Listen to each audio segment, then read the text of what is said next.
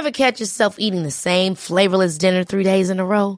Dreaming of something better? Well, HelloFresh is your guilt-free dream come true, baby. It's me, Gigi Palmer. Let's wake up those taste buds with hot, juicy pecan-crusted chicken or garlic butter shrimp scampi. Mm. Hello Fresh. Stop dreaming of all the delicious possibilities and dig in at HelloFresh.com. Let's get this dinner party started.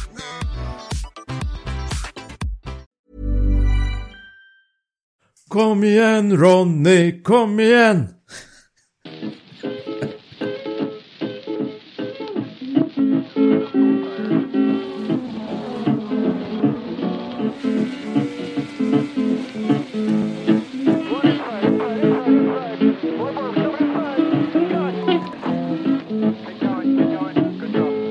Said I wonder where my easy rider gone. I wonder where my easy rider gone. She's an easy rider, she'll ride not so long. Välkommen till Indiepodden avsnitt 22. Det är 10 dagar kvar till eh, premiären på Texas Motor Speedway och med mig har jag som vanligt Jakob Fredriksson och Gergej Farkas. Yes, hej Ronny! Hej, Hej Ronny. Jakob! Hej Grejer. Frågan är här nu då, nu, var, nu skulle det ha varit eh, eh, Indy 500 i, eh, i helgen här som gick. Vad gjorde ni istället?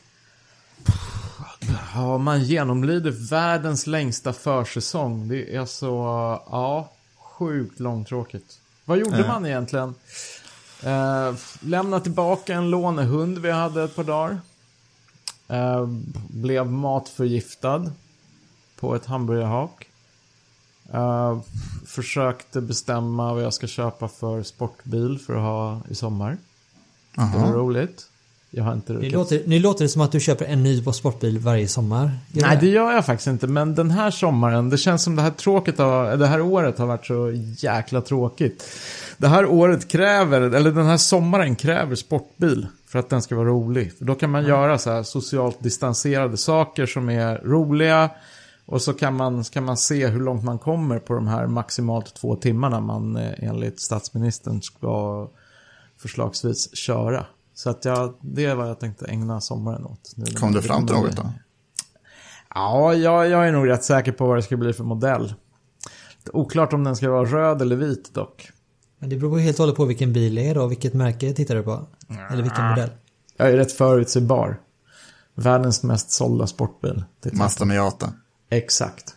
Exakt. Ja men det, den är trevlig. Ja, den är jättefin. Jag älskar den. Speciellt senaste generationen. Den är, den är liksom, den är perfekt. Den är precis sådär, säger man på svenska, nimble.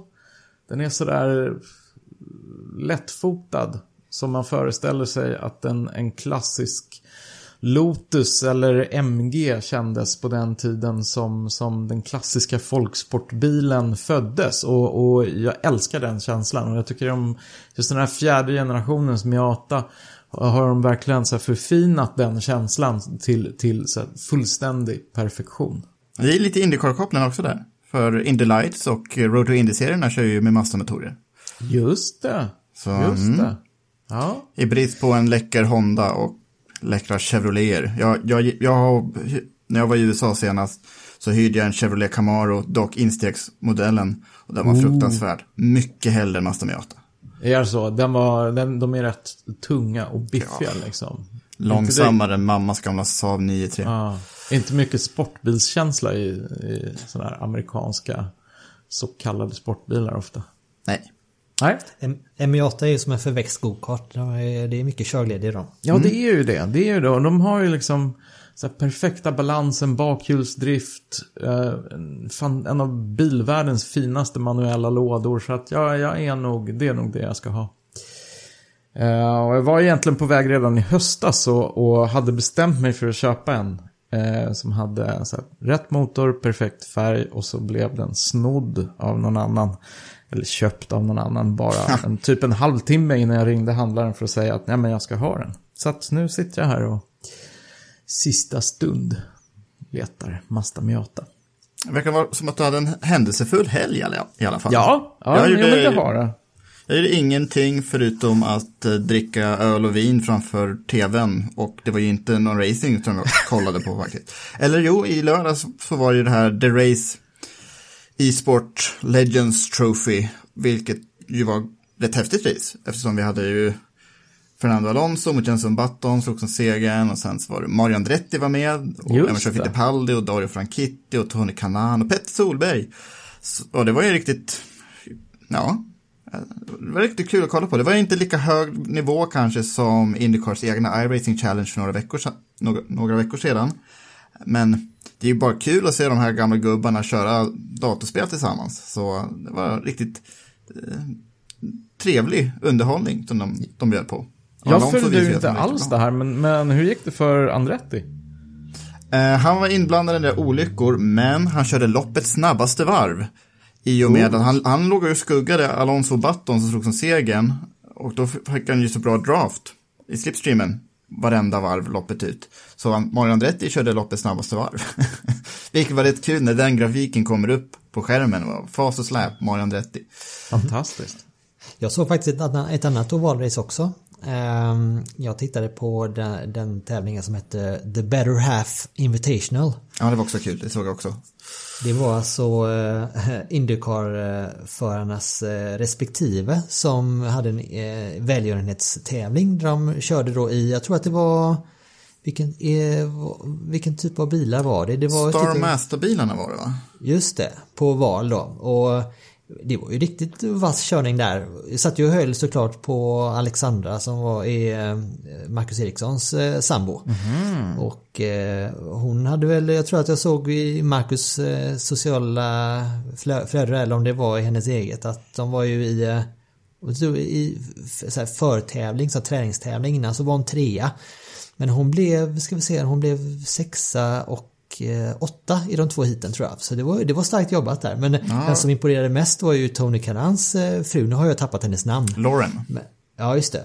Men hon, eh, det såg, det såg jag ju på Tonys sociala medieflöde att sju timmar i sträck satt hon och, och nötte inför det här. Så att de Oj. gick in för det stenhårt. Och Marcus satt och spottade Åt som sparer åt, åt Alexandra. Och så Felix var där också på hans, eller var nog på hans sociala medier som han la ut det i sin stories där. Så att det var ju många som engagerade och gick helhjärtat in för det här och det, det märktes också. För det, var, det var också väldigt roligt att titta på. Ja, Fick de ihop racing. några pengar då? För det var ju väl välgörenhets-race va? Mm, jag har inte en aning om faktiskt hur Nej. mycket de fick ihop där. Men det, var en, eh, det blev ju en hel del. Jag tror det var 10 000 dollar tyckte det rörde sig, om. Var det så? Mm. Kul. Det var James Hinchcliffe som drog ihop det hela. Eh, Det var en riktigt kul racing det. Nästa gång dock, då vill jag se race mellan Indycar-hundarna. Så. det fin- det finns ju en hel del Indycar-hundar. Eh, Marcus och Alexandra har ju lilla Molly, eh, James Hinchcliffe har några hundar, Graham Rahal har några hundar, Mark Andretti har hund och Robert Wickens också. Det finns hur många hundar som helst. Och Norman Paginot då förstås. Eh, Jag får ett greyhound-lopp istället när de springer med sådana runt, runt, runt och jagar någon ah, morot. Kommer du ihåg att sånt. Nelson Piquet köpte en hund och döpte den till Senna? Alltså? Nej, enligt legenden. Han påstår att han gjorde det i alla fall. Jag, jag, jag vågar inte gå i god för den mannen. Men det fanns i alla fall en le- legend. eh, Det, var, fanns en, i alla fall en story som han, han brukade dra, Nelson Piquet. Den äldre, såklart att han hade en hund som, som han hade döpt till Senna bara för att kunna skälla på den när han ville. Nej, nej, det var väldigt stark. eh, De gillade inte varandra. Ayrton och Nelson. Apropå simracing, det hände ju lite, det var ytterligare en avstängning eller en, Ja. ytterligare en karriär som Daniel Abt tänker du på. Precis. Tysken. Ja, det var ju helt fruktansvärt. Det var ju någon Formel E-race där han lät sig eh, ersättas av en professionell simracingförare. Eh, för att helt enkelt fuska till sig ett bättre resultat än vad han hade varit kapabel till, kan man förmoda. Och sen försökte han liksom eh, snacka bort det här att han inte hade tagit det på tillräckligt stort allvar. Vilket jag tror bara är struntsnack. Jag tror att det var precis tvärtom. Jag tror att han tog det här på alldeles för stort allvar och kunde kanske inte mäkta med att han inte skulle hänga med så bra som, som han, han ville. Så Ja, Otroligt klantigt. Och Oavsett vad man säger om Audis reaktion på det. Vilket blev att han, eh, han har i princip, eh, om jag har förstått saken rätt, förlorat sin plats i eh, Apt Sportsline. Alltså teamet som driver Audis Formel E-satsning. Och han är ju född in i den här familjen Apt.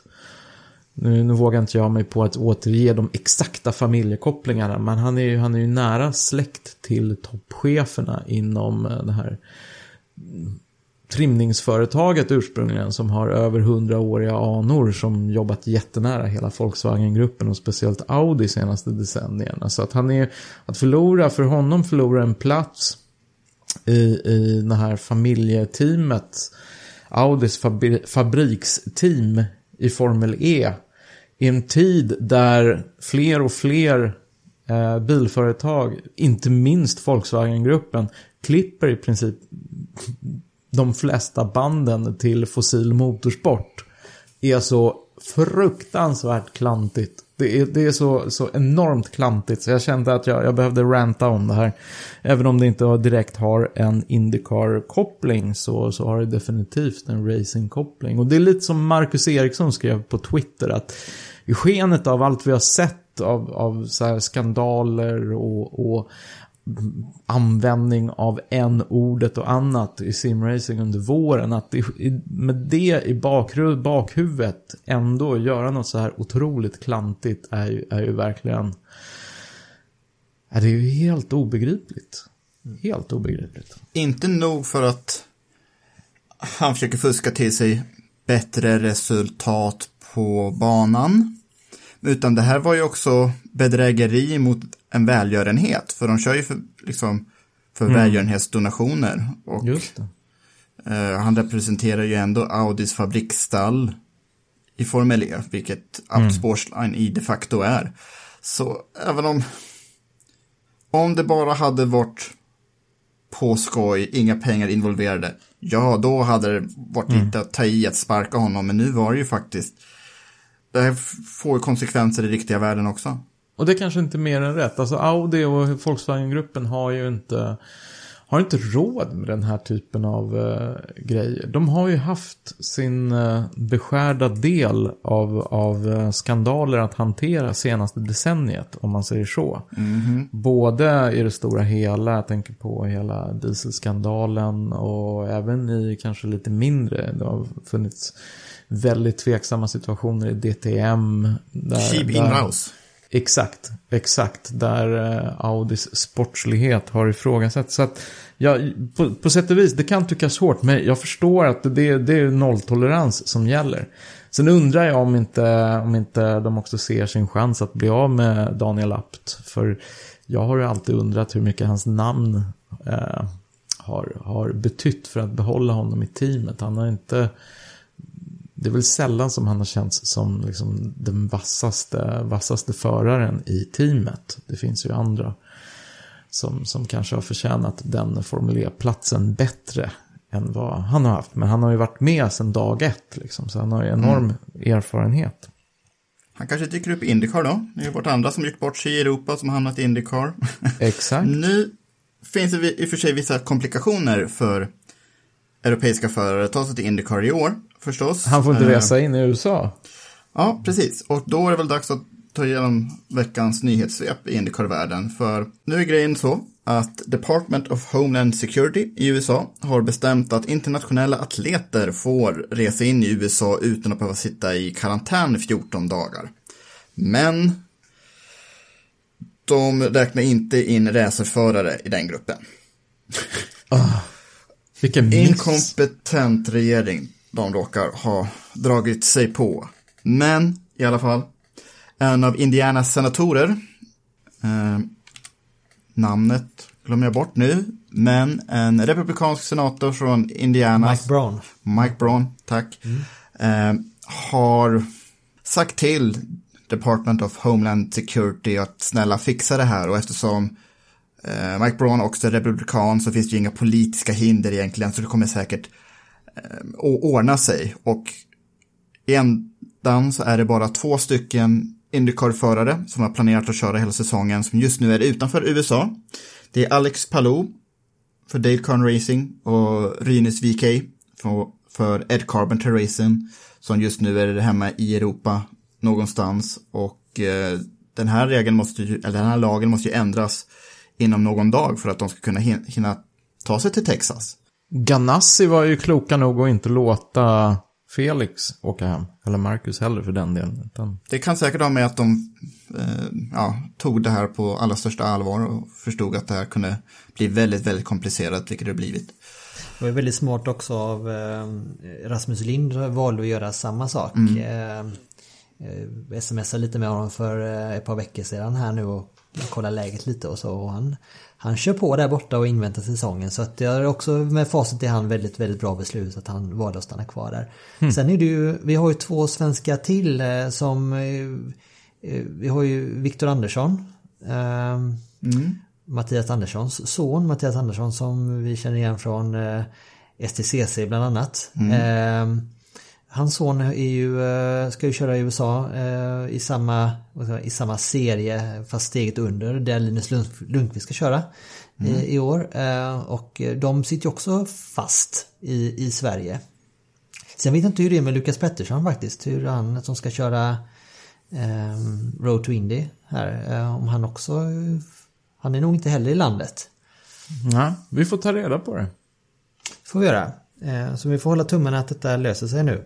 En annan som är det visst eh, inte är heltidsförare i Indycar den kommande säsongen här nu. Det är Scott McLaughlin som eh, var påtänkt i alla fall att köra ungefär en 7-8 race i år. Nu har ju det kastas om lite och han drar ju, han står ju mittemellan då vid ett Supercars i Australien och, eh, och Indycar. Det finns ju fortfarande öppningar för att han ska kunna köra en del race men vi, de har fortfarande inte kunnat spika det än så länge och det beror ju delvis på det här inreseförbudet då men också på att vi inte riktigt vet vilken kalender som vi ska hålla oss till.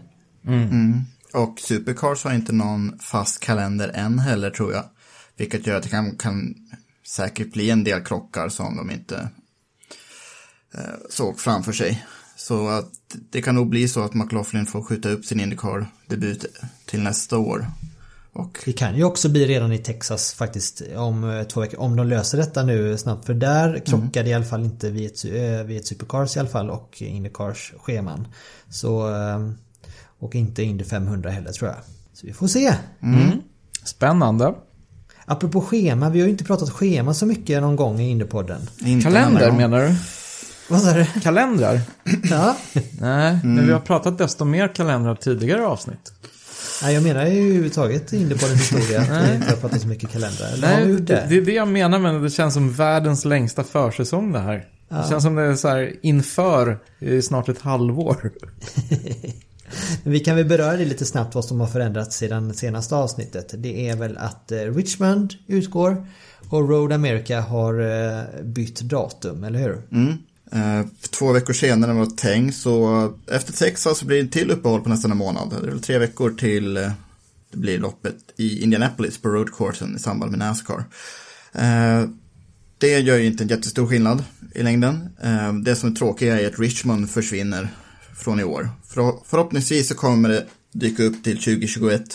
Men det här var, ju- hade vi tänkt för första gången, första gången sedan 2009 man skulle tävla på den här banan. Så det är rätt tråkigt med en oval mindre på kalendern. Men sett till den procentuella fördelningen mellan road courses, street courses och ovaler så har ju ändå ovalerna en större andel nu jämfört med förra året. Så att än så länge så har och spela, kommer ovalerna spela en, en större roll än, än tidigare i alla fall. Ja, det blir dubbelt upp på Iowa. Då tar man igen lite i alla fall. Eh, hoppas nästan att de- att de sätter in ett andra lopp på Gateway också. För det, det tycker jag är en rätt rolig bana. Och loppet för, förra året där när, när Sauto vann. Det var jättekul. Så ja, hoppas det blir att ingen mer oval försvinner. Uh, Ta i trä. Just det. Knacka lite högre så vi hör allihopa att du knackar ett rätt. Tack. Det har ju varit lite nyhetstorka ändå den här, eh, den här gångna veckan här nu. Det känns som att vi lever i ett litet vakuum här inför säsongspremiären. Och det, vi, ska väl börja, vi ska ju börja snacka upp eh, Texas-premiären nästa eh, vecka. Vi har ju... eh, Har vi något mer att tillägga förresten egentligen nyhetsväg? Som ni har plockat upp? Inget större va? Nej, inga nyheter ser jag som bra nyheter nu, för det är ingen förare som dragit sig ur. Inga stall har dragit sig ur. Och, eh, oh, ja, ta i tröjan. Högre! Men det känns som alltså för att säsongen verkligen ska komma igång så behöver den verkligen komma igång. Så att man har lite kontroverser, lite konflikter, lite missförstånd, lite onödiga påkörningar, lite klantiga starter. Alltså man behöver, man behöver något att liksom hålla lågan uppe. Mm, lite racing. Man behöver lite riktig racing nu. Det, det, nu får det vara nog med det här.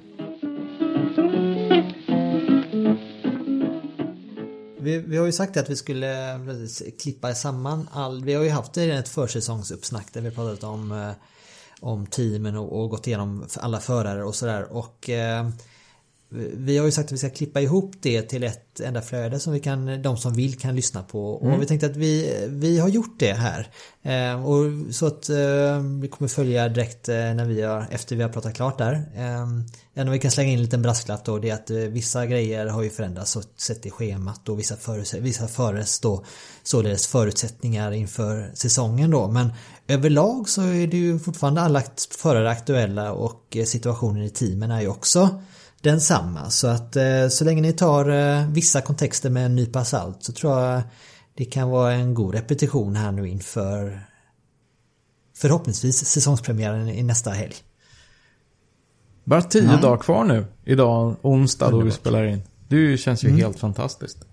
Men hörni, vi, må, vi får inte glömma att- att puffa för våran finfina tävling tillsammans med Tico Racing Precis. Shop. Tico? Racing Shop som eh, vi har haft ett samarbete med nu i ett antal veckor. Det är ju eh, personen, får jag säga, Tico Persson som är liksom frontfiguren. Det är den det är han vi vänder oss till i, i jakt på eh, rariteter i form av modellbilar och andra, annan motorsportmemorabilia. Ehm, och eh, det gick ju så bra här nu i den senaste gångna tävlingen här så att eh, där man kunde vinna en Felix Rosenqvist modell och en autograf. Så att han hade ju, vi fick en till av Tico helt enkelt att lotta ut, eller tävla ut snarare. Ehm, och eh, det är som så då att eh, upplägget är precis som förra tävlingen att man ska gå in på ticoracing.se och eh, leta upp en modell. Vi kan väl säga frågan då det är att Stef- det finns en modell där någonstans eh, på Ticos sajt. Eh, Det är Stefan Johanssons vinnande bil, Le Mans-bil från 97. Och frågan är där då två stycken. Det är ett, vilken skala är den bilen i? Och Fråga två det är med vilka två förare delade Stefan bil med det året han vann Le Mans 1997. Då tar ni och mejlar de svaren till podcast indiepodden.se så har ni till och med den 6 juni på er att eh, komma in med ett bidrag. Och då får vinnaren vad då? Jo, man får ju Felix Rosenqvist finfina Indycar-bil från, från i fjol signerad. I skala 1 till 18. Alltså inte, inte, autografen är inte i skala 1 till 18. Den är i normal storlek 1 till 1. Men bilen är i skala 1 till 18. Det är inte skit. Ja, så att ingen får för sig att det är en fullskalig modell av, av Felix bil. Det vore ju ja, mer jobbigt än Men bra. han tror har ju faktiskt eh, den som har vägarna förbi Ticcos eh, fysiska shop. Eh, Så finns det ju så att han har ju eh, bland annat en Stefan Johansson Formel 3 modell i skala 1 till 1. Så att, eller modell i den riktiga bilen helt enkelt. Han har ju Mm. mycket fint att titta på där. Yes, vi som bor i Halland har ju nära hem till Tico Racing Shop. Ja, för var ligger, den, var ligger shoppen? I vilken stad har vi shoppen? Eh, det är väl Halmstad, jag har faktiskt aldrig varit där. Jag, jag bor utanför Halmstad, men eh, jag har funderat på att åka och hälsa på honom faktiskt. Det tycker jag för han har ju även byggt om butiken här nu och den ser riktigt nice ut alltså. Ja, det, man kan både titta på modellbilar och riktiga bilar hos honom. Yes. Och eh, ja, så tack till Tico Racing Shop, ticoracing.se. Och till Automotorsport, vår eminenta samarbetspartner. Och till alla våra lyssnare som står ut med oss vecka in och vecka ut, trots att vi inte haft någon riktig racing än. Klart. Och såklart vi har också ett stående samarbete med eh, Stefan Johansson.art, alltså Stefan Johanssons konstsajt på eh, nätet och webbshop där han eh, säljer sina vackra konstverk eh, på så kallade fine art prints som har möjlighet att komma över dem. Eh, från i serien Memories of a Past Life. Och eh, går man in där och anger rabattkoden Indupodden så får man 15%. Det är inte så illa pinkat det heller så gå in på stefanjohansson.art och botanisera bland fin konst till ett ypperligt pris. Yes. Ja, men då kör vi väl genomgången av eh, vår, gångna, vår, vår tidigare genomgång av team och förare och så tackar vi för den här veckan och så snackar vi upp Texas i, eh, om en vecka. Absolut. Okej, Det gör vi. tack. Tack, Tack. för idag. Vart börjar vi då? Vilken ände?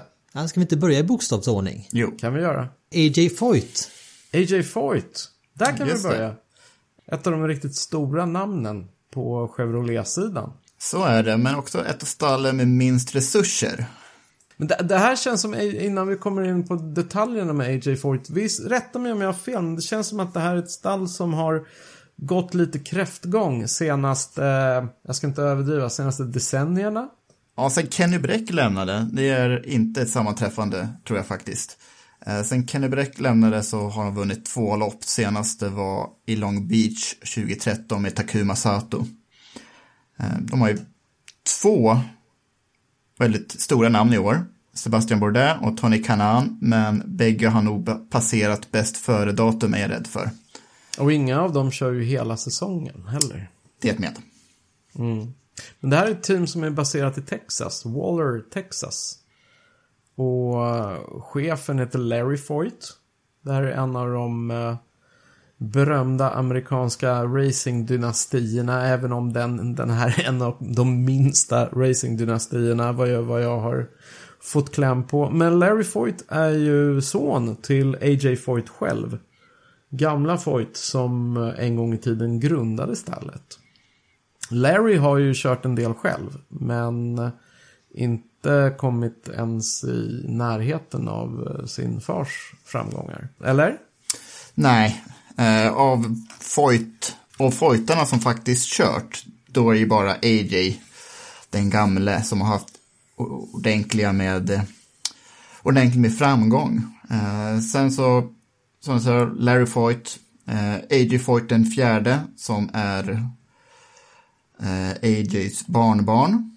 Eh, körde också Indycar eh, på början av 2000-talet. Men eh, av de 67 segrarna som Foyt-familjen tagit har AJ Foyt tagit alla 67. Så. Det är smått imponerande. Någonting annat som, som är väldigt imponerande med, med gamla A.J. Foyt. Anthony Joseph Foyt Jr. som han hela namnet lyder. Det är att han har ett... Eh, han har två fantastiska rekord som jag har lyckats gräva fram i historieböckerna. Vet ni vilka? Eh, jag nämnde ju nu 67 segrar, är flest. Du kanske tänker på något annat? Jag tänker på något annat. Han körde nämligen Indy 500 35 år i rad. Det, det, är ju, det är ju nästan obegripligt att föreställa sig en aktiv karriär som är 35 år gammal. Eller 35 år lång. Alltså finns det någon annan sport, någon annan idrottsman som, som skulle kunna konkurrera med det? Jag, jag, jag vet inte och någon av lyssnarna får gärna höra av sig och slå mig på fingrarna. Det kanske finns någon så här elitcurlingspelare i Japan som, som har spelat ännu fler, vad vet jag. Eh, fantastiska curlingmästerskap. Inget ont om curling, det är säkert jätteroligt om man gillar det. Men, men jag, jag blev så djupt imponerad när, när, jag, när jag upptäckte det här. Alltså han var 23 år gammal när han 1958 kör, eh, Indy 500 debuterade. Och sista gången han körde var han 58 år gammal. Eh, och det är, alltså det, det är i princip hela hans vuxna liv har han varit med på Indy 500 startlinjen. Det, det, det, är, så, det är så sjukt. Och sammanlagt så blev det 369 USAC och kartstarter. Det är också en hel del. Och det här är bara ett av hans imponerande rekord. För han har, han har ytterligare ett. Som, eh, som är väldigt svårslaget. Nu ser vi ju fram emot att, eh, att Alonso ska köra Indy 500 i jakten på den åtråvärda Triple Crown. Och jag tror Jakob börjar humma här. Jag tror att du, jag vet, du vet vad jag är ute efter. Ja. Alltså AJ Foyt är den enda i motorsporthistorien som har vunnit Indy 500, Daytona 500, Daytona 24 timmars, Le Mans 24 timmars och Sebring 12 timmars. Ingen annan har den, den sinnesrubbade kollektionen framgångar. Jag får lite gåshud bara man uh, hör, hör dig sä säga det. Det är ju fantastisk karriär AJ hade. Tänk om jag kunde läsa det med lite rispig stämma så. 500. Ja. Ronny, har du någon kommentar på det facitet? Ja. Jag kan säga att han har ju hyfsat temperament också. Ja, jaha. AJ, it was Jeff Andretti that got. Well, yeah, he's all over the goddamn track. You don't know where the hell he's going. And it was suspension problem that Yeah, I kept from knocking him through the goddamn wall. I'm tired of this shit. Got people out there shouldn't even be in the goddamn race car. Men, men däremot om man tittar på, på deras, eh, den kommande 2020-säsongen för AJ Foyt och om man kollar på, på besättningen, de som faktiskt kommer sitta och ratta bilarna. Så det är som du sa Jakob, det är inte, det är inte folk som... Det, det är lite så här känslan av att två av dem har ju passerat bäst före-datum, eller hur? Sebastian Bourdais och Tony Kanaan. Det skulle jag faktiskt ändå säga. Det var två år sedan i och för sig bara som Bourdais vann lopp senast. Men förra året gick inte särskilt bra för honom och det var nog i en bättre bil hos Dale Coyne. Och eh, ja, äldst i fältet. Ja, det var väl fem sex år sedan han vann ett lopp senast eller ens konkurrerade om topp fem platser Så jag är rädd för att eh, eh, de är på väg ut och Kanaan är ju öppen med att det är hans sista säsong. Eh, Men jag hoppas att de kan eh, i alla fall lyfta stallet lite i och med deras erfarenhet. Precis, Kanan är ju öppet med enbart för att avrunda sin karriär och det blir vad jag fattar enbart fem ovalstarter för honom. Medan eh, Bourdais har, eh, har en liten annan strategi. Han är vad jag fattar är klar för fyra race. Han inleder med att köra de fyra första stads och landsvägsbanloppen eh, på säsongen. Och Sebastian Bourdais har ju varit eh, enormt framgångsrik i amerikansk racing. Han behöver ju knappast någon, någon presentation heller. Men han har ju också förmodligen sina, sina bästa säsonger bakom sig. Dessutom, alltså den som, den som kommer att köra hela säsongen för AJ Foyt är ju Charlie Kimball. Amerikan född i England. Som... Eh, eh, jag vet inte riktigt vad, hur, man ska, hur man ska fånga Charlie Kimballs karriär. Han har haft en del framgångar. Han har ju... Jag menar, han körde ju sju år för Chip Ganassi inledningsvis i sin karriär. Men eh, jag tror inte det blev mer än en seger. Om jag minns rätt. Och han är nyförvärvet hos AJ Foyt. Eh, det känns inte riktigt som att han är en, ett framtidsnamn heller. Eller vad, vad tycker ni? Alltså han är ju, han har ju, han är ju född 85. Så att eh, hur gammal är man då? Då är man 29 va? Nej, herregud. 35. Ja, herregud. 29. Ja, ehm, det, det klipper vi bort sen eller så har vi kvar det för att vi bjussar på det. Nej, men, eh, ja, nej, men det är väl ingen, kanske ingen man rekryterar för att eh, ha det som ett framtidsnamn kanske. Men han tog ju som sagt, eh, han, var amerik- eh, han är ju amerikan men han har ju tagit liksom, bör inledde sin formelkarriär kan man på riktigt i, i Europa. Innan han gick från Indy Lights upp i eh, via 2009-2010 då och sen 2011 så gjorde han debut i Indycar Series då. Men eh, det är väl en solid förare och som sagt eh, en full säsong här nu. Det ska bli spännande att se vad han kan bidra med. Den fjärde, fjärde namnet som dyker upp i AJ Foyts sammanhang är kanadensaren Dalton Kellett. Som eh, Indycar debuterar efter hela fyra säsonger på rak i Indy Lights. Och där har han en del framgångar med sig. Sammandraget har han inte lyckats bli bättre än sjua, vilket han blev de två senaste säsongerna. Och han kommer i princip att köra de race som varken Kanan eller Bourdais kör. Så att det är inte riktigt en full säsong för Dalton Kellett. Men, men det är ju ändå rejält, en, en rejäl chans att visa sig ordentligt för, för Indycar-publiken. Och eh, försöka prestera så att han blir ett stadigt namn i Indycar-fältet. Men det är väl kanske inte heller någon så här man har känt när man har följt honom i Indy Lights att det är något jättelöfte. Utan det känns också lite sådär, han är under den kanske absoluta crème de la crème. Så sammantaget tycker jag när man tittar på AJ Foyts så här fyra förare så känns det lite som en splittrad strategi. Så att det, mm. det blir väldigt intressant att följa AJ Foyt Racing och se eh, hur långt de här tillsammans lyckas ta teamet. Men det känns inte riktigt som att de har, de har segerchans liksom. Ja, det har ju varit lite orättvist eh, förra säsongen och de senaste säsongerna med eh, just Tony Kanan för den, ja, vi tar, det, ja, tar vi 2019 års säsong så där AJ Foyt var då, de var ju Tony Kanan är inte så pass mycket efter som, som resultaten gav, eh, gav förra året.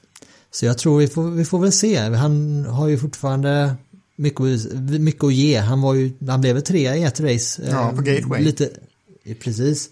Och jag tror inte vi ska räkna ut Sebastian Bode heller för han var ju, han, han har nog lite kvar men som du säger, bäst före-datum har ju eh, passerat. Det är, det är ju inte... Jag började räkna ut Sebastian Bourdais när han fick sparken från Toro Rosso. Det var tio år sedan ungefär. Nej, mer. Ja. Men det är bara jag. Vi har ett annat stall som bygger på en amerikansk racingdynasti.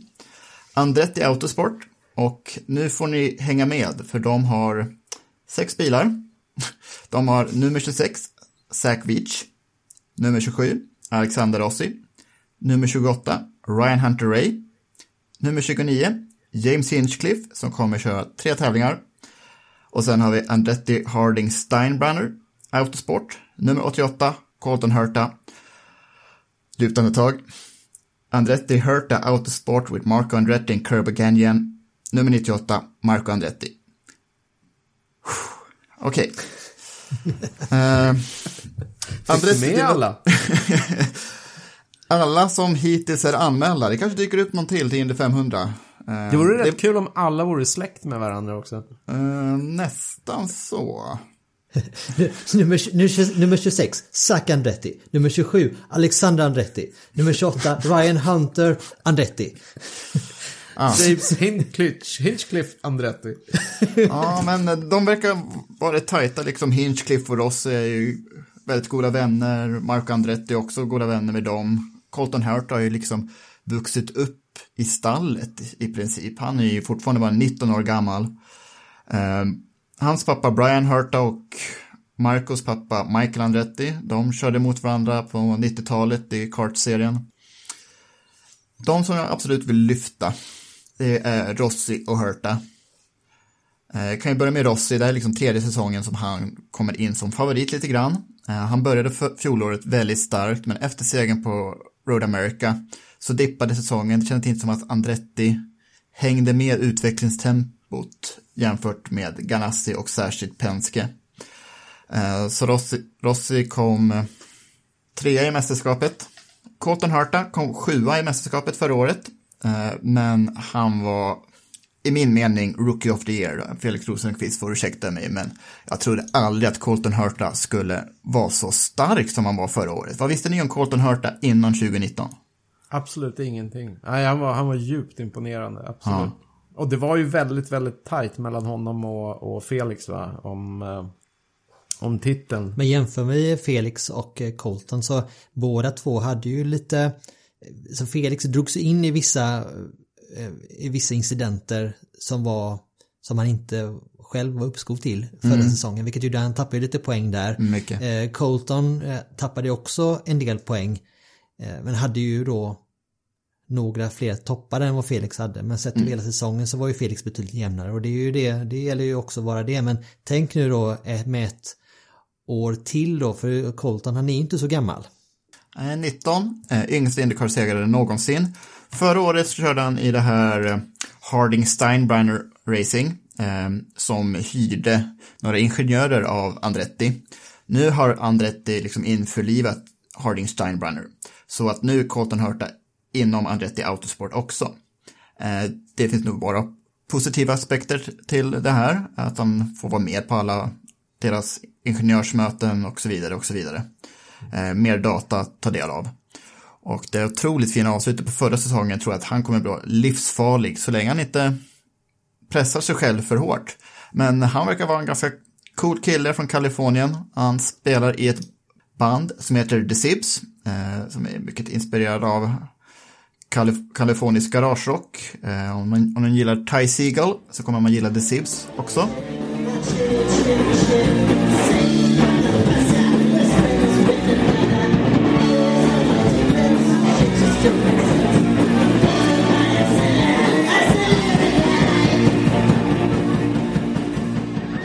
Eh, och sen de andra i, autos, i Andretti Autosport. Ryan Hunter Ray, det är lite samma som med Bourdais och Canan, att bäst före-datum kan ha passerats. Han debuterade ju 2003 och varit med i Andretti sedan 2010. Stod som mästare 2012, vann Indy 500 2014. Kan också blixtra till och då, de gånger han väl blixtrar till, då undrar man ju varför är han inte så här bra hela tiden.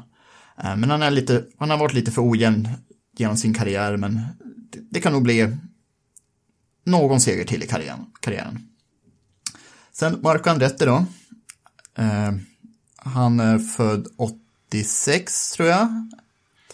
Jag tyckte han var väldigt blek he hela fjolårssäsongen. Var han inte det? Jo, det är liksom poängen jag vill, jag vill ta med honom. Att, eh, Förlåt att jag stal den. men du har helt rätt. Han har aldrig liksom levt upp poten till potentialen han visade när han var runt 20 för 15 år sedan. Ehm, Eh, han var ju på vippen att vinna sitt allra första Indy 500. Han blev slagen i en fotofinish av Sam Hornish Jr. år 2006, men så vann han ett lopp senare samma år. Men efter det har det bara blivit en enda seger till och det är nu nio år sedan. Eh, men det Mark Andretti ändå är bra på, det är självdistans. Han är ju väldigt medveten om att han inte har levt upp till förväntningarna. Så han har gått tillbaka till skolbänken under vintern. Han, eh, för andra gången gått med i Rob, Will Rob Wilsons Driving School i England. Rob Wilson är en sån här förarcoach, eh, förarcoach som har hjälpt en herrans massa förare. Eh, bland annat Lewis Hamilton. Men av alla förare som Rob Wilson träffat, då har han sagt att Marco Andretti har mest talang av alla liksom. Senaste gången Marco var där var 2013 och det var också hans bästa säsong när han kom femma i mästerskapet. Eh, så att, att Marco går tillbaka till skolbänken så här, jag tror ändå kan betyda att han kommer få ett uppsving i år. Det, det, låter, det låter på pappret bra. Men det låter också som, vad har man för självförtroende? Om man ändå befinner sig på den nivån och känner så här, nej jag måste tillbaka och bli coachen. Det är just självförtroendet som har varit Marcos problem genom hela karriären. Precis. Han, han, han hade pappa Michael som vann en herra massa Indycar-lopp. Sen har vi mm. farfar Mario som har ännu fler Indycar-lopp, världsmästare i Formel 1. Mm. Det är mycket som han har försökt levt upp till och det har inte gått hela vägen fram och så har han varit väldigt hård mot sig själv. Men han är ödmjuk, han är blyg, så han gillar inte för mycket uppmärksamhet mot, mot sig. Men han har talang, det är upp till bevis för i och för sig åttonde året i rad för honom. Såg en dokumentär om honom som handlade om att han hade köpt sin, sin, sitt barndomshem av sin pappa. Så att han hade liksom flyttat tillbaka okay. till det huset där han hade vuxit upp som barn.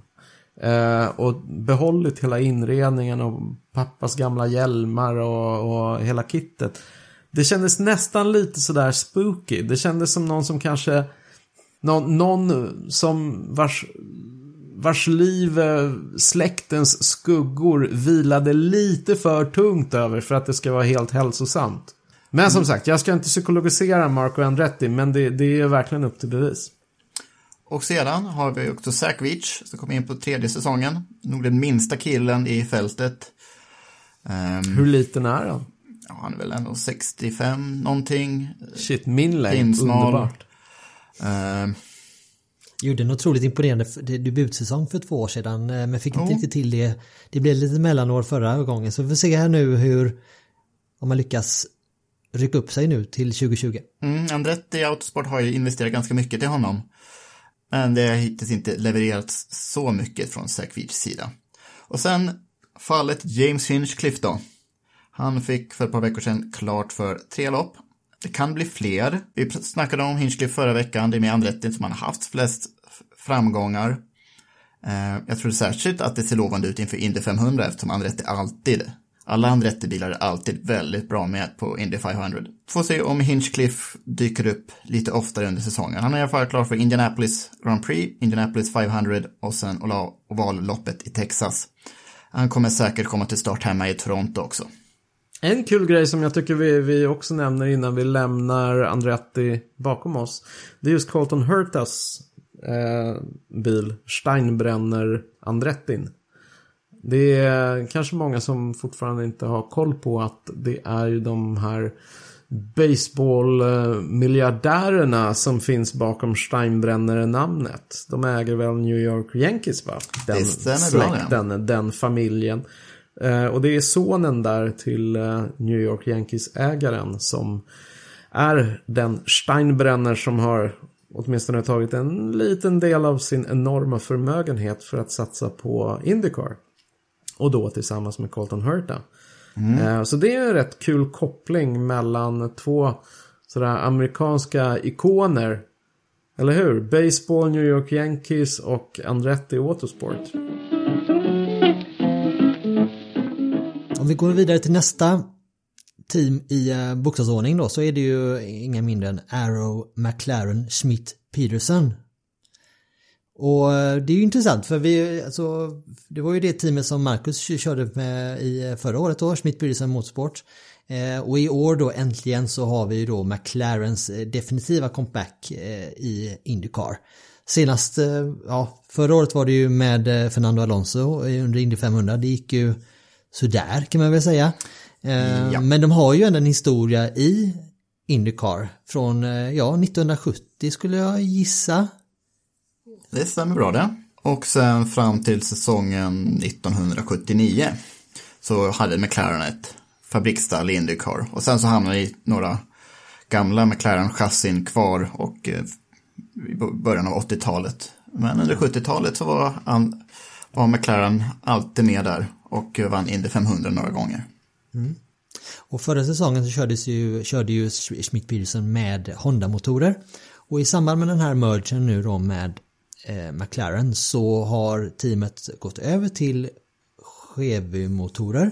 För eh, den som kan er Formel 1 Trivia så var det ju så att eh, Honda och McLaren har ju inte ett jättebra eh, förflutet här nu de senaste åren. Så att eh, det var väl en förutsättning för att detta skulle ros i hamn.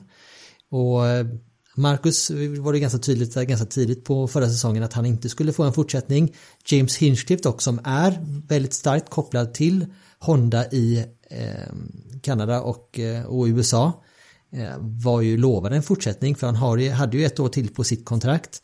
Men i mitten av november där någon, någon gång så eh, eh sa McLaren att tack men nej tack vi kör med Pat Award från Mexiko och eh, Oliver Askew från Ystad säger vi.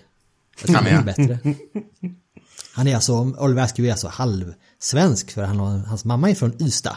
Och, eh, men han själv är ju då från, från Florida. Men om vi börjar med Oliver så, eh, och han började karriären i karting. och körde både i USA och Europa. Formelbilskarriären inledde han faktiskt 2015 i Formel 3 men kan ni gissa vilket land han körde i då? Oh, oh. Var inte det Mellanöstern? Nej. Längre bort i öst. Kina. Mm. Han körde ingen full säsong där men han körde de avslutande racen där. Mm. Formel 3 Corona heter den. Inte. men eh, sedan 20, det var ju första 2015, men 2016 så fick han ett stipendium för han var med i någonting, en shootout eh, för eh, där, på Laguna Seca då när han han var den snabbaste föraren där och då vann han ett stipendium på värde 200 000 dollar. Och för den pengen så kunde han komma in i USF 2000, det första pinhålet i, eh, eh, i Road to Indy. Och då vann han den 2017. Och sen har han egentligen klättrat spikrak uppåt. Han blev trea förvisso i Indy Pro 2000 och sen 2018 och sen så vann han ju då Indy Lights i fjol då när han körde för Andretti i stor stil får jag säga. Ehm, så och nu är det alltså Indycar Rookie-premiär för Askew och um, spås en lysande framtid egentligen för han är ju både han känns som att han har hela det här paketet. Han är både snabb men också otroligt bra att ha att göra med vid sidan av banan. Så jag kan tänka mig att han är en, en sponsors dröm liksom. Så att jag tror att han, eh, han har goda förutsättningar. Vad, tror- vad tror ni? Ja, han, han är ju också väldigt jämn. Han gör nästan inga missar, han håller sig på banan, han tar sig i mål. Eh, och han har ju vunnit i alla serier som han har kört. Så att jag, jag tror det kan, eh, han kan nog bli ehm, en stor överraskning. Eller förväntningarna är ju höga. Så att upp, han kan mycket väl leva upp till dem.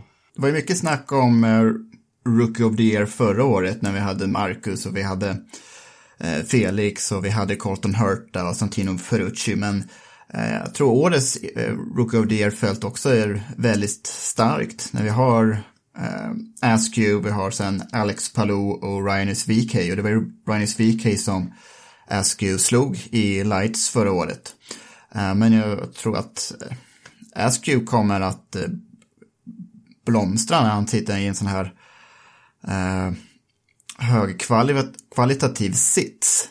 Eh, det ingår ju en hel del i, att representera ett så stort namn som McLaren, men som, som vi säger, han har ju varit så himla jämn under juniorserien. Jag kollade på det, liksom, han har ju på tre år, på 48 lopp, så har han brutit två lopp.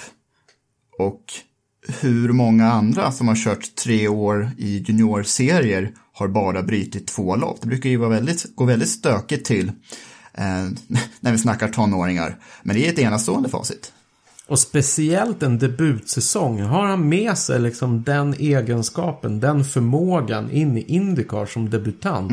Så tror jag verkligen det kan, det kan bidra till en, en imponerande debutsäsong. Om det där verkligen är liksom en, en, en, en sida som han har som förare. För den är så oerhört värdefull när det är så extremt mycket annat som är nytt runt omkring. Även om han känner banorna.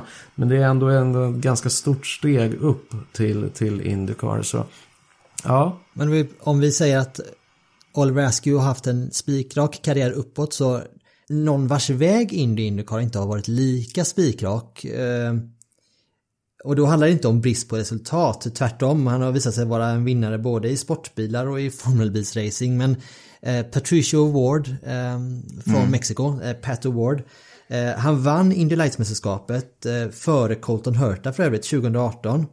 Eh, och gjorde även då i säsongsavslutningen där ett inhopp eh, i Indycar den säsongen. Han tror han kvalade femma och blev nia i mål. Så att det var ju verkligen så. Och han hade ju faktiskt en styrning, en heltidsstyrning klar får man säga inför 2019 i just Colton Hurtas Harding Steinbrenner Racing. Men där, där sket det ju sig rent ut sagt med finansieringen där. Så att plötsligt stod han utan styrning för det blev Colton Hurta som fick den enda platsen i det teamet då.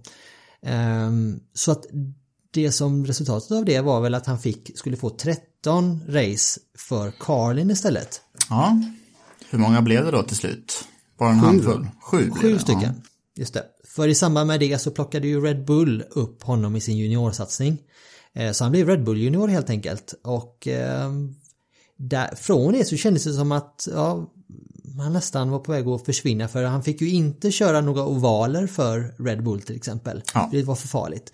Och han gjorde ett inhopp i Formel 2 och sen så skickade de iväg honom till Superformula i Japan.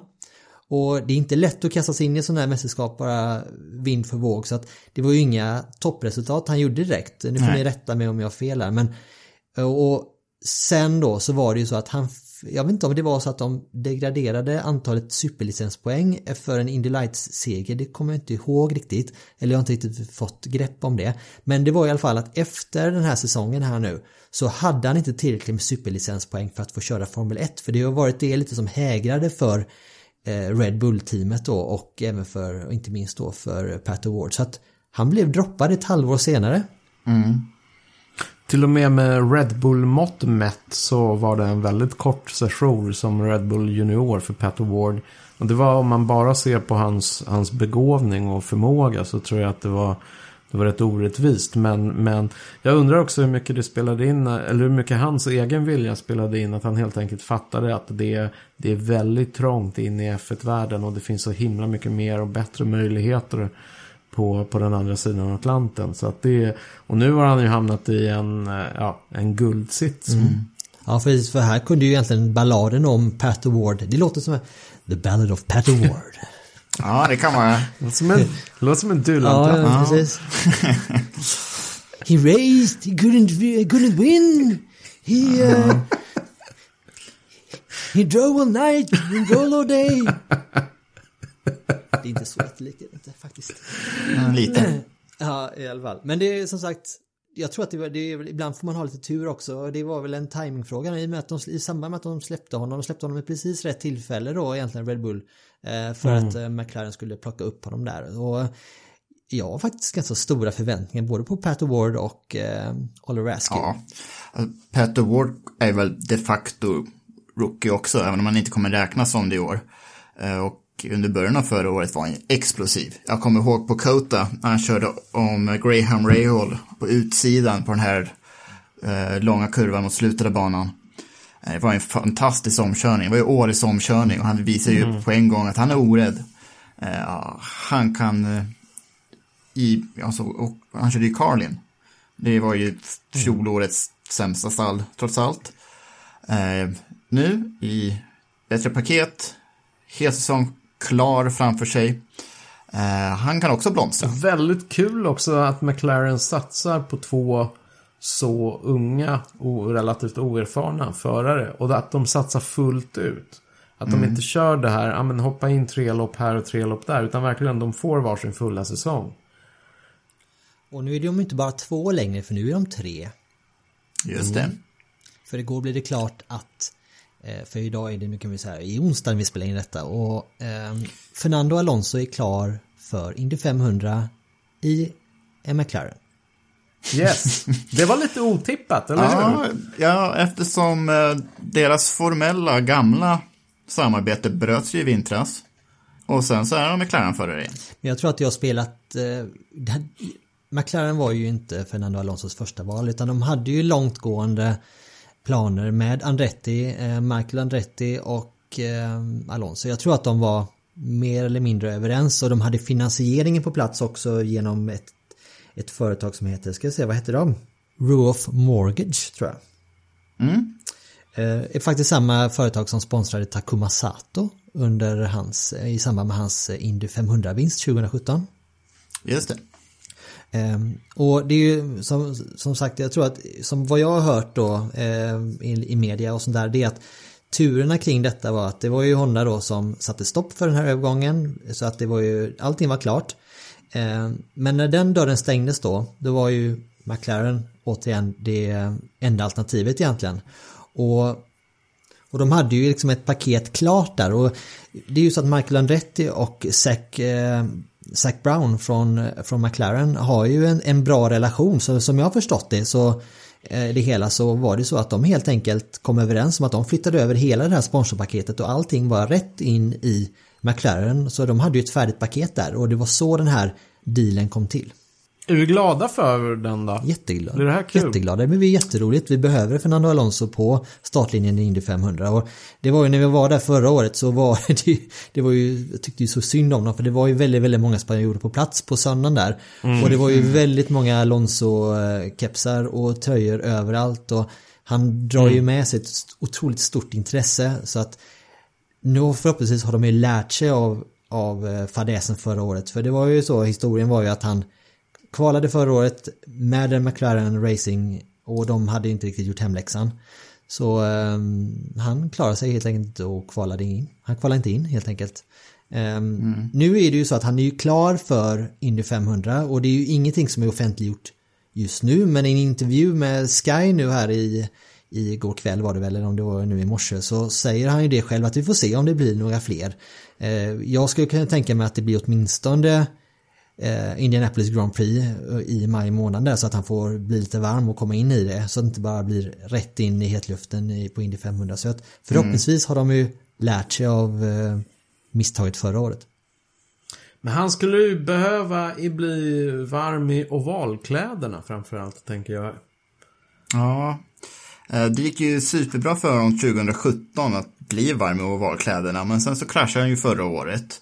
Eh, Jag tror inte att Alonso liksom ältar sånt, men det vore ju bra med att faktiskt komma i mål på en oval också. Det gjorde han ju inte 2017.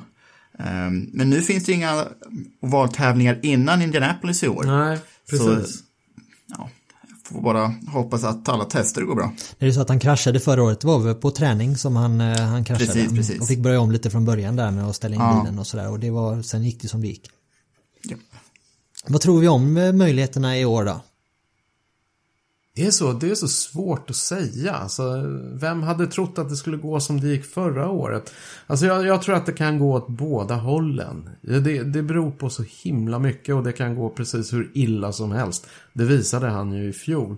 Eh, jag hoppas i alla fall att han finns med inkvalad när, när starten väl går den 24 maj. Men, eh, men jag, vågar inte, jag vågar inte sätta någon större summa pengar på det. Ja, Schmidt Peterson ehm, har historiskt sett varit ganska upp och ner på ovaler. Eh, 2016 tog James Hinchcliffe pole position på Indy 500. 2018 kvalade han inte ens in, men i nästa ovaltävling eh, på Iowa, då vann Hinchcliffe. Eh, så det kan mycket väl vara stallets dagsform som avgör.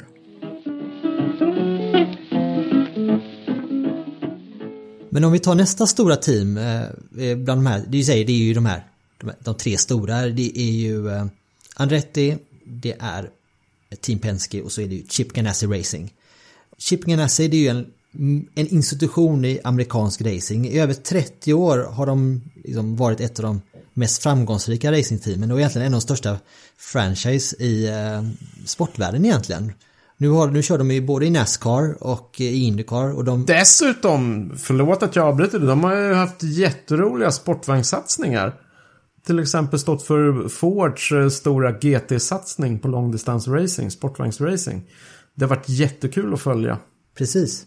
Eh, just Indycar då, så förra säsongen gjorde ju eh, Felix Rosenqvist, den femfaldige Indycar-vinnaren Scott Dixon sällskap i, i teamet. Och visst måste man väl säga det att Felix borrade ner huvudet och rompen i den stolen så att eh, han kommer nog inte flytta på sig på några år för han, han blev årets rookie. Han, fick en, han tog en sjätte plats i mästerskapet. Två andra platser, en pole position och en fastest lap. Eh, det var egentligen bara en seger som fattades egentligen för att hans säsong skulle ha varit en fullständig jackpot. Ja, eh, jag vet inte om jag håller med riktigt om det. Det blev några krascher. Eh, särskilt tidigt på, på säsongen under träningar och så. Eh, kraschen på Indianapolis och sen på Pocono, det var absolut inte hans fel.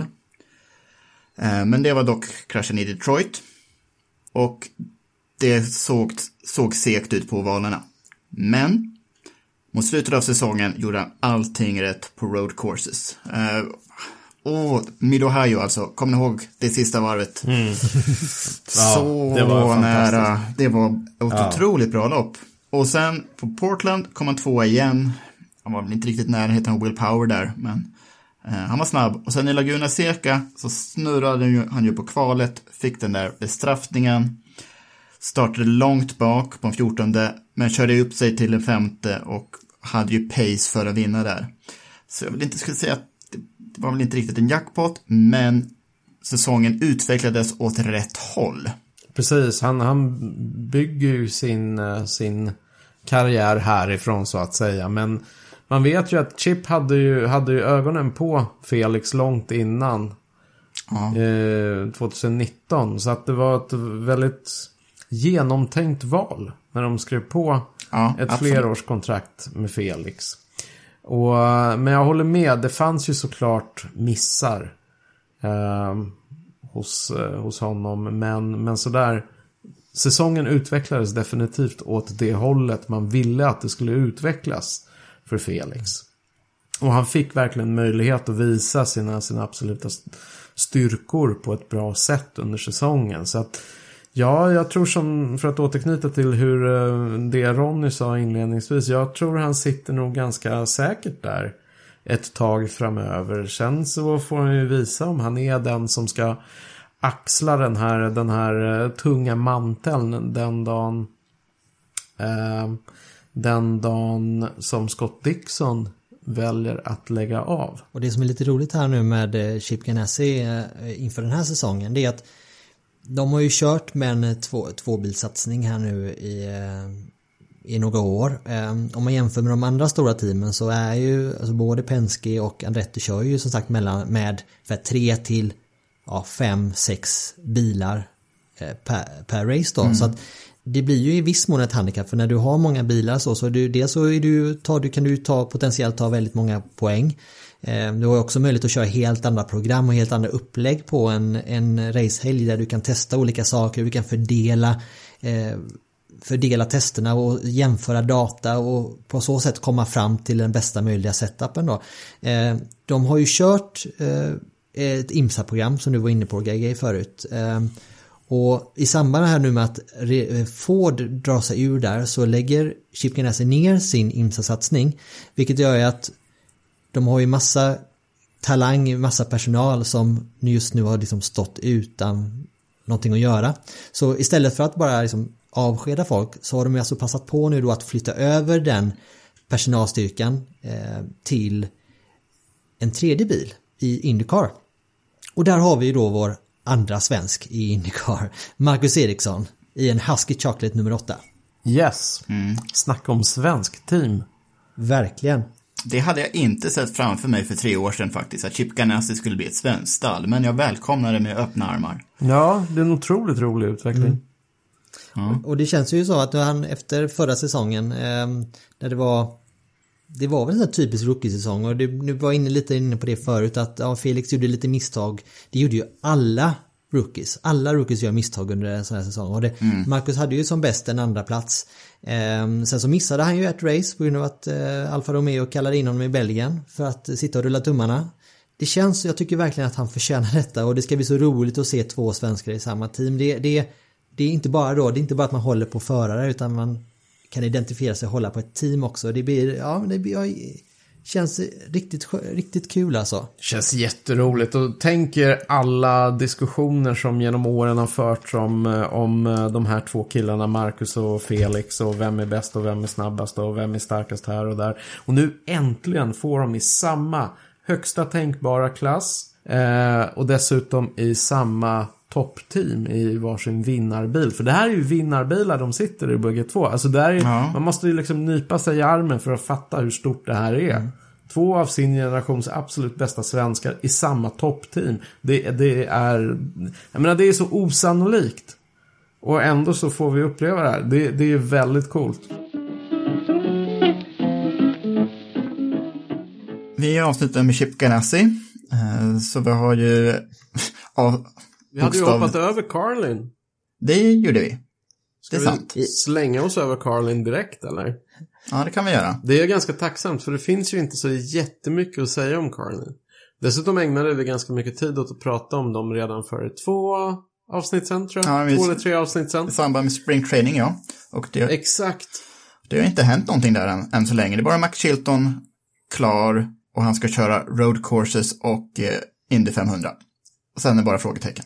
Och vi kan väl säga det att det var förra, alltså förra året så gick det ju inte jättebra, inget jättebra år för Carlin och framförallt inte under Indy 500 var det ju total katastrof. Det gjorde ju inte så mycket gott åt Carlins varumärke. Och de har ju, det har ju varit lite deras grej att så gott som var de än har kört så har de ju klarat sig väldigt bra. Men eh, så ser det ju inte ut sen de tog klivet upp i Indycar. Och det var lite det vi pratade om förra gången vi diskuterade Carlin och ja, jag, jag hoppas att det dyker upp någon spännande förare, vem det nu blir, som tar platsen in till eh, Max Chilton. Jag hoppas att det blir någon, någon oval erfaren amerikan som verkligen kan åtminstone lyfta teamet på de här ovalracen när Chilton inte är på plats. Mm, det hade varit kul. Och eh, sen så hade jag velat se faktiskt en sån som Nasser, även om inte han är min favorit eh, av historiska skäl. Eh, Tycker han var taskig mot Mackan? han var taskig mot Mackan. Usch. Det gillar, det gillar vi inte. Usch.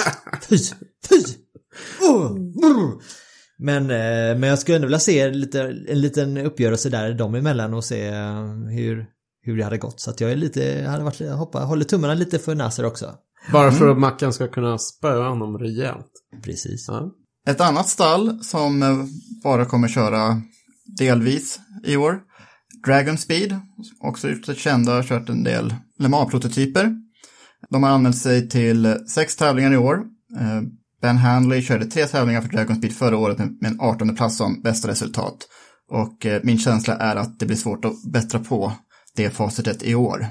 Ben Handley är klar för St. Pete och sen Eh, har de ingen förare klar för de andra fem tävlingarna som de ska vara med i. Eh, de kommer vara en i mängden oavsett vem som kör, är jag rädd för.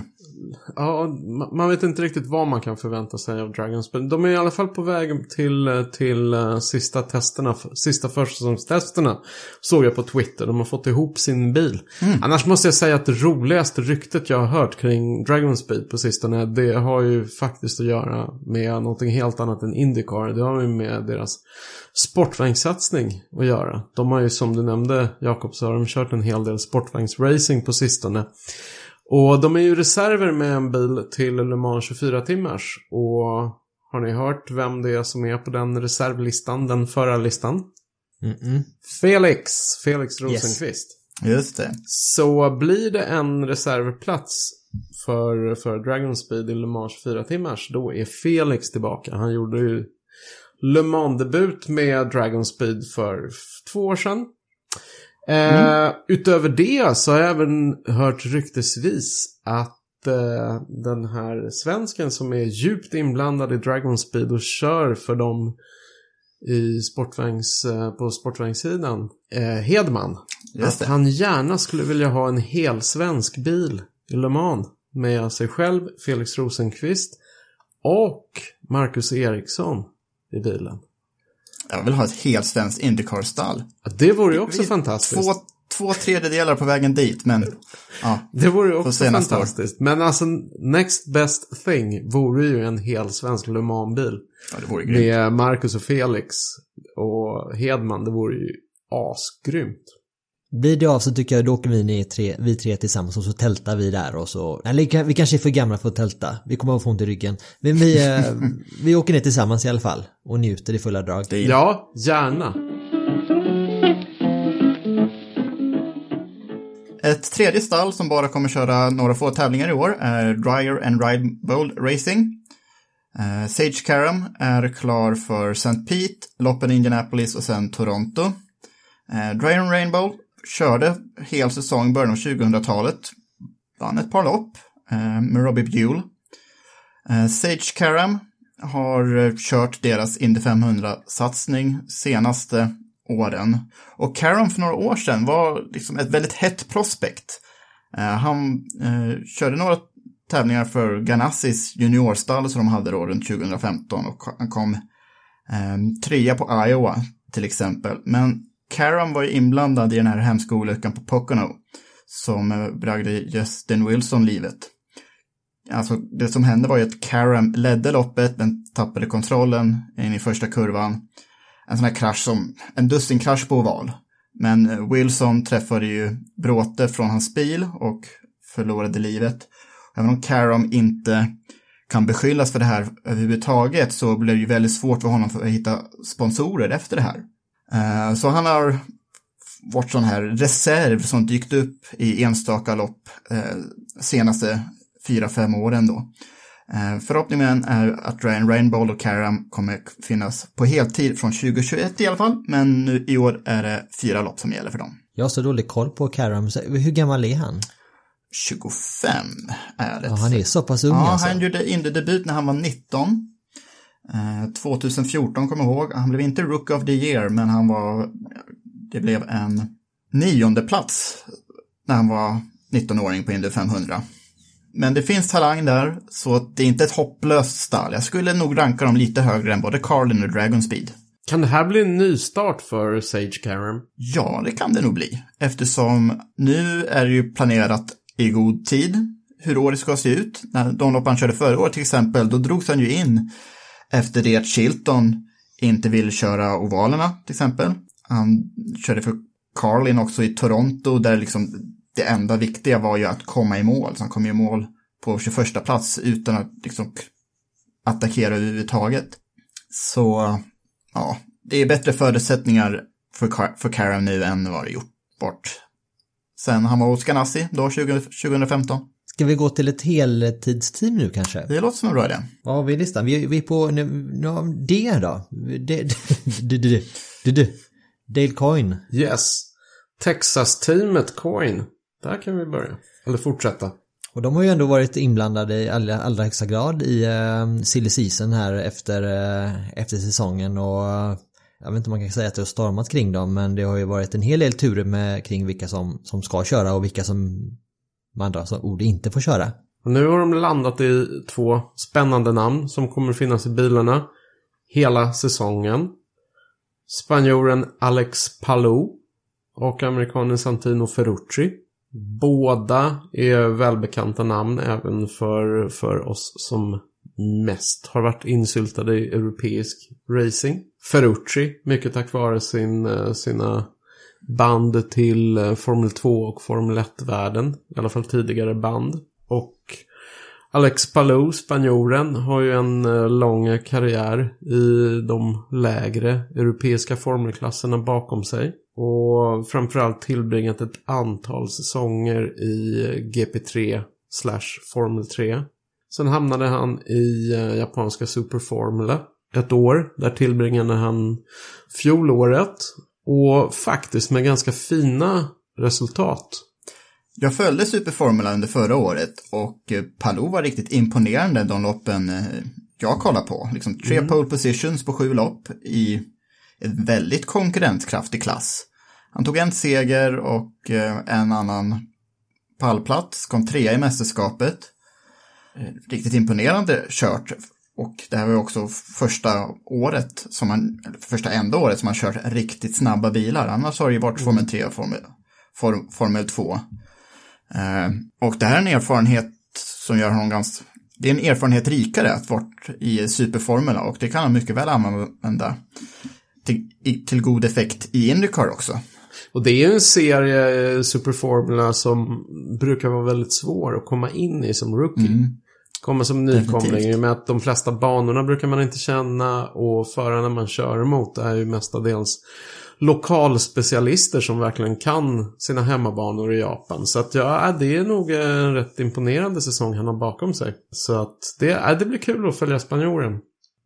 Om vi tittar på Santino Ferrucci då så gjorde han ju sin rookie-säsong förra året eh, för Dale Coyne och eh, det får man ju säga ändå att det var förväntningarna på honom var väl inte så här skyhöga utan det var ju mer kanske tala om de andra de andra, de andra rookie-förarna då. Men eh, han hade ju en litet bagage kan man väl säga som han dumpade eh, halvvägs in på Indycar-säsongen. Eh, ska vi säga någonting om det? Det var lite kul varför nu sitter han ju kan man säga den ledaren i teamet här inför den här säsongen men eh, för ett par år sedan så var han inte lika het på förarmarknaden. Han har ju personligheten emot sig historiskt. Han har, han har haft en eh, han är ju säkert sympatisk på sitt sätt och går igenom media och varit populär bland sponsorer och sådär. Men samtidigt så verkar han ha varit en jäkla pest att jobba med.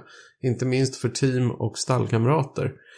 Eh, nu kändes det andra halvan i fjol som att han eh, hade mognat och var redo att axla en, en mer så vuxen roll. Och det tror jag verkligen har gjort honom gott på något sätt. Och jag vet inte hur mycket det där hängde ihop med att han han gjorde faktiskt några riktigt fina insatser i fjol också som måste ha stärkt självförtroendet på ett positivt sätt.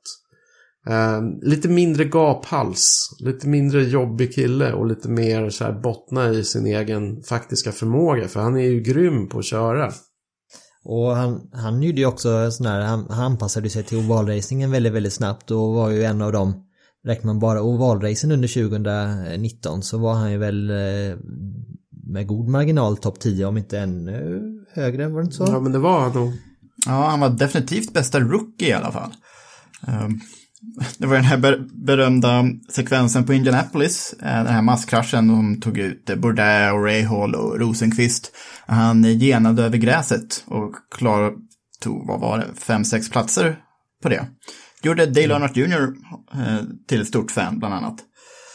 Eh, Och sen så körde han väldigt bra både på Gateway och Iowa, så han var klart bästa rookie på ovalerna förra året. Är man, eh, är man lite intresserad av att förstå vad Santino Ferrucci är för slags person så finns det en helt fantastisk intervju med honom. Eh, ett reportage som publicerades i en amerikansk, eh, amerikansk tidning som jag inte kommer ihåg namnet på. Men jag tänker googla fram det åt er kära lyssnare. Publicerades kanske för en tio år sedan och det är ett reportage om, om 11-åriga Santino Ferrucci. Och hur han styr och ställer med sitt eh, dåvarande racingteam, vilket var hans pappa och mamma, som, som eh, coachar honom genom karting.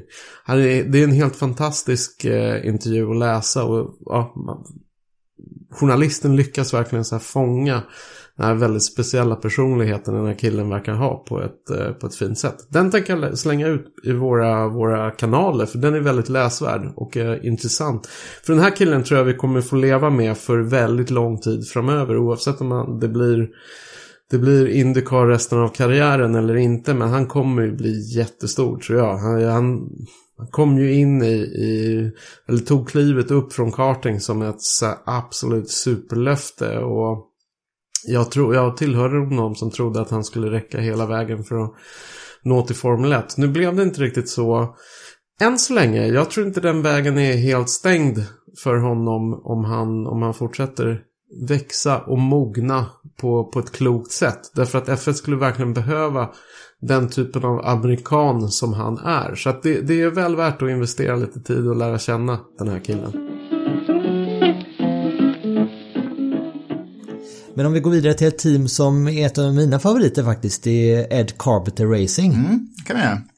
Varför är de dina favoriter Ronny? Finns det något skäl till det? Ja, Vill du berätta det eller är det liksom jag, vill, jag, ville hemligt? bara, jag ville bara göra en snygg segway. Nej, så här att, att eh, det är ju ett sånt där team som är så här, all, så här, lite all American verkligen. För Indycars liksom hjärta är ju Indianapolis. Så det här teamet är eh, baserat såklart i Indianapolis. Ed Carpenter då, eh, som både är förare och teamägare, är från Indianapolis. Och nu i år så har vi Connor Daly som hoppar in i teamet och han är också från Indianapolis. Så det, det, det känns som verkligen att det är, det, det är de här lite halvt under, lite underdog samtidigt som de har väldigt många år bakom sig. Så jag tycker det, sen tycker jag det är coolt också att en sån som, som Ed då är den här ja, man kan kalla det för gamla skolan, att han är ju ovalspecialist, han fokuserar bara på ovaler och det är också så här, äh, jag gillar den känslan, så hela den här goa cocktailen av eh, All American Racer, det, det känns som, eh, ja, det är nog därför tror jag, så det känns gott i hjärtat. Ja, ja, jag känner igen mig i det där. Han, han personifierar just den här eh, gräsrotsandan som är så påtaglig i amerikansk racing. Um, de är ju ständiga underdogs. Enda gången de riktigt kämpade om titeln var ju när Joseph Newgarden körde för dem för några år sedan innan han hoppade Penske. De har ju förutom Carpenter och Daly en rookie, Ryanis VK, som ska köra hela säsongen. Vet inte så mycket om VK. Eh, holländare, kört Indy Lights, fått stryk av Oliver Askew bland annat. Men eh, han kan också vara riktigt vass och vara med och fightas med Palou om rookie-titeln i år. Jag ska inte räkna ut honom på förhand. Runnings VK, han är 19 år, han är ju ja, några år yngre än Max Verstappen. Han är från Holland då. Eh, vet du vad han heter egentligen? Han heter Ryan, nu måste jag läsa här. Rhinus van Kalmtut. Kamp, heter han. Lite mer catchigare att kalla sig för Rhinus VK då. Han, han har ju gjort den här lite den vägen som Rasmus Lind är på väg att gå nu. Att vet jag, släppa Europa och fokusera på USA. Så att han, han har ju gått via hela Indy, Road to Indy-stegen med i USF 2000 2017. Eh, då blev han, ja, jag kan inte ta gift på det nu men jag tror att han blev typ tre eller någonting. Och sen vann han ju Pro Master då som nu heter Indy Pro 2000. Det var nästa steg, där vann han. Och sen så slottade han in som nummer två då i, eh, efter Oliver Askew nu då i Indy Lights förra året. Så att då, han och Oliver är ju de som de har ju varit lite antagonister just eh, fram till Indycar här nu så att det är väldigt kul att se båda de två i två heltidsstyrningar så det ska bli väldigt intressant. Sen har han, Reines också, en eh, stark backning från den holländska supermarketkedjan Jumbo. Och jag tror att Max också har någonting med dem att göra så att de eh, han har ju en bra backning in i Indycar och det är väl därför också att han har kunnat få en heltid utan att egentligen ha vunnit Indy Lights-serien då. Alltså det känns ju som alla som kör racing i, i Nederländerna och Holland i, har ju någon slags jumbo-spons. Alltså jumbo måste ju bränna enorma summor på sina förare. De har ju alltså ägaren i, Jumbos ägare, nu kommer jag inte ihåg vad han heter riktigt, men han är ju ett stort motorsportfan så jag tror att det är både det är både hjärta och hjärna i den eh, marknadsmixen där. Det, det lärde vara. Det lärde garanterat vara. Sen funderar jag på hur man uttalar hans namn. Jag tror inte riktigt på det här med Rhinus. Jag tror att det där är en anglicism. Det tror Jag, jag, tror, jag undrar om inte det ska sägas på någon slags europeisk utan Rhinus. Rhinus. Göte, göteborgare. Reinus! Rhinus. Van Kalmtott! Jag tror att där, där hamnar vi Rhinus, närmare sanningen. Rhinus. Ja, är inte första holländaren att eh, eh, anglicifiera sitt namn. Ari Leyendijk Just det. till exempel. Tvåfaldig Indy 500-segrare. Hans närvaro är fortfarande stor i nederländsk motorsport. Det finns ju Ari, Ari, Ari Leyendijk Bocht på Sandfort Just till det. exempel. Just det. Så Formel 1-bilarna kommer eh, förhoppningsvis svänga förbi om ett par månader.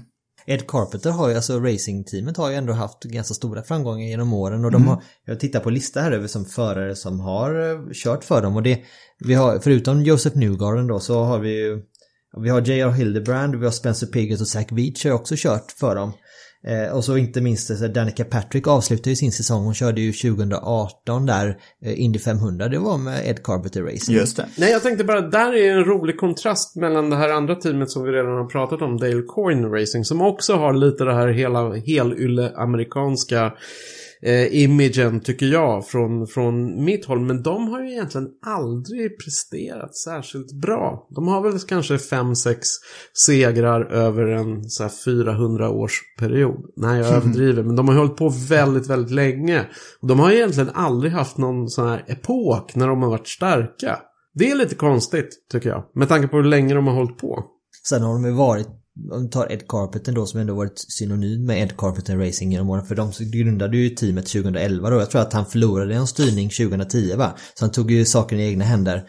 Eh, och sedan dess så har han ju, han har Ska vi säga just Ed Carpenter då. Han har ju, han blev ju tvåa 2018, det var det ju väldigt nära. Men sen har han ju kvalat front row på Indy 500 och då menar jag att han blev tvåa i Indy 500 2018 och sen så har han ju, så- men han har ju kvalat front row fem gånger till Indy 500 så att det är ju den där sista fullträffen som, som har saknats där. Och hade de fått in en, en sån, hade han fått in en sån fullträff då hade man kanske sett på dem på ett annat sätt eh, historiskt. Med tanke på det du sa där om att den här sista, eller top notch så har de ju liksom aldrig nått upp dit. Men man vet aldrig, kanske 2020 kanske blir året då det händer.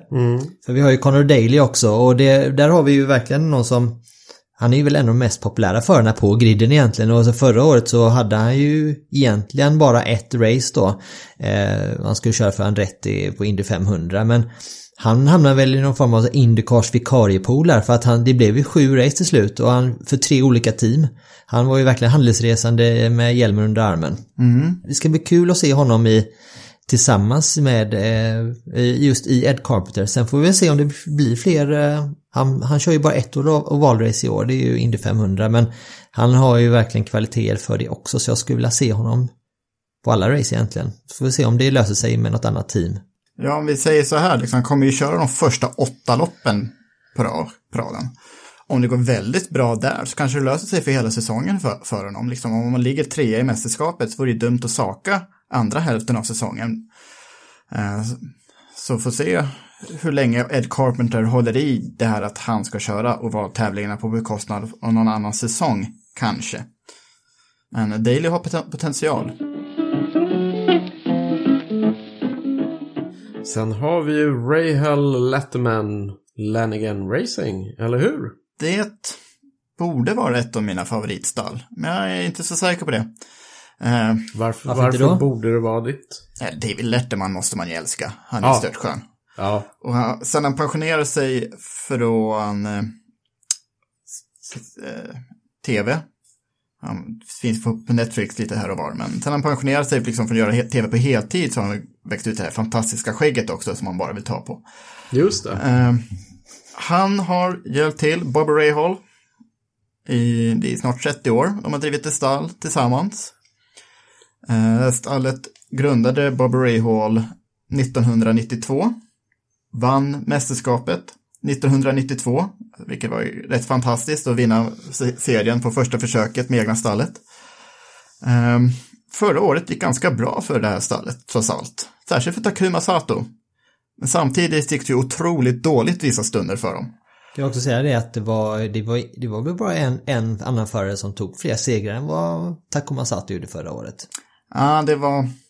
Newgarden vann fyra och Pagino tre, men Sato vann ändå två lopp. Och det är, han har aldrig vunnit fler än ett lopp i en säsong tidigare. Eh, Så det var på det viset hans starkaste säsong i Indycar. Eh, Men han eh, krockade ju fortfarande lite väl mycket. Och just det som hände på Pocono, det var ju att eh, insatserna var ju ganska höga. Det var ju väldigt viktigt för serien att det skulle bli ett säkert första varv efter den tragiska olyckan 2018 när Robert Wickens bröt ryggen. Och sen, Kommer Takuma Sato ja, och bara håll min sake. ja, li- lite så var det ju nästan. Jag, jag är inte helt säker på det. Ja, jo. Inte hundra på att det var hundra procent hans fel dock, men det såg verkligen så ut från TD-bilderna till masskrasch på första loppet. Dödsdömde ju Indycar-tävlingen på Pocono. Men det här är ju lite hans, hans eh, särdrag, Takuma Satos, eller hur? Ja, precis. Hans motto är ju no attack, no chance. Och ja. visst, men han har ju förlorat fler tävlingar än han har vunnit med den attityden. Men dock, vad som hände sen på Gateway veckans, veckan efteråt var ju att Sato igen i första kurvan, första varvet, krokade ihop lite grann med en annan bil, men nu var det ingen som tvingades bryta.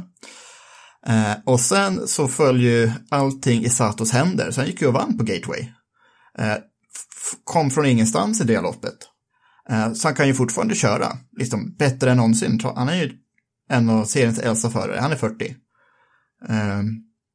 Men han kan fortfarande köra, så det finns ju ingen anledning att tro att han kommer halva runt runt 15-20 plats i år. Och han verkar vara väldigt populär i teamet. Inte Ja. minst Letterman verkar vara otroligt förtjust i sin förare. Ja, alltså Sato är allmänt populär var han än rör sig verkar det som. Särskilt hemma i Japan så är han ju större än vad Kobayashi lyckades bli i Formel 1 till, Ja. till exempel. Så han är ju fortfarande ett jättenamn hemma i Japan trots det är nu 12-13 år sedan han var i Formel 1 senast. Uh, liksom när han vann Indy 500 2017, det fanns ju inte någon som var missnöjd med det resultatet. Det var ju en fantastisk historia att han lyckades vin- vinna Indy 500 då. Ehm, den som allra helst vill slå Sato då, det blir Graham Rahal. Som, eh, hans karriär har gått ganska mycket upp och ner. Eh, ganska lik Marco Andretti på det sättet, men han har lyckats leverera lite mer än vad Marco har lyckats göra. Rahal debuterade när han var 18 år gammal i Champ Car 2007. Och sen så slog ju Champ Car-serien och Indycar-serien ihop inför 2008 års säsong. Och Ray Hall vann då första loppet han var med i, i St. Pete. En regnig historia. Och han var då den yngsta någonsin att vinna ett Indycar-lopp, 19 år gammal. För Ray Halls del skulle han inte vinna ett lopp igen förrän han var 26. Så det var liksom en torka på sju år. Och bästa resultat i mästerskapet hade varit en sjunde plats innan dess, men just 2015 gick otroligt bra. Han var med och slogs om mästerskapet. 2014 kom han 19 plats i mästerskapet, 2015 fjärde. Två segrar och eh, sex podiumplatser. Eh, så det var ju fantastiskt bra. Han har hållit en ganska okej hög nivå senaste fem åren. Nu droppade det lite. Eh, under 2019 kom 10 i mästerskapet förra året. Han har inte vunnit något lopp sedan 2017. Men på en bra dag så är absolut Ray Hall med och slåss om podiumplatser. Det du sa om att han har en del likheter mellan Marco och Andretti då, det, det är ju att båda två har ju väldigt eh, kända föräldrar vars skor du eh, kanske känner tryck utifrån att fylla. Eh, men det vi pratade om förra veckan om att Marco har lite dåligt självförtroende så jag får ju inte alls den känslan av Graham Rahal, snarare tvärtom att han eh, har ett jäkla go och driv och verkligen har självförtroende. Någonting som han har, hans svaghet rent fysiskt är att han, trots att han är väldigt vältränad, snarare en av de bäst tränade på hela griden tror jag, i alla fall inte hans egen utsago. Men att han är ju ganska stor Ja. och har väl några ki- kilos eh, eh, deficit där mot, eh, mot jämfört med Takuma Sato som typ är en tvärhand hög. Ja, det, det är Och, sant. ehm, Jag tror Ray Hall är den längsta i fältet, lite drygt en 80 ska han vara. Och bara där är det ju, det, det blir ju tiondelar liksom som man bara ger bort. Så att det kan vara värt att, att poängtera också tycker jag. Ja, men så är det också ett samarbete mellan Ray och Letterman eh, och eh, ett annat team här nu som, så det kommer bli kan man säga bli en tredje Ray bil också i samband med Indy Grand Prix och Indy 500. ja det är ett nytt stall på griden. Eh, uh, Citroen Bull Autosport. Bakom det har vi Robbie Buell som för detta Indycar-förare vann ett par lopp i början av 2000-talet under IRL-eran. Han ville starta upp ett nytt stall. Kom med Ray Hall Letterman-lärlingen på ett hörn.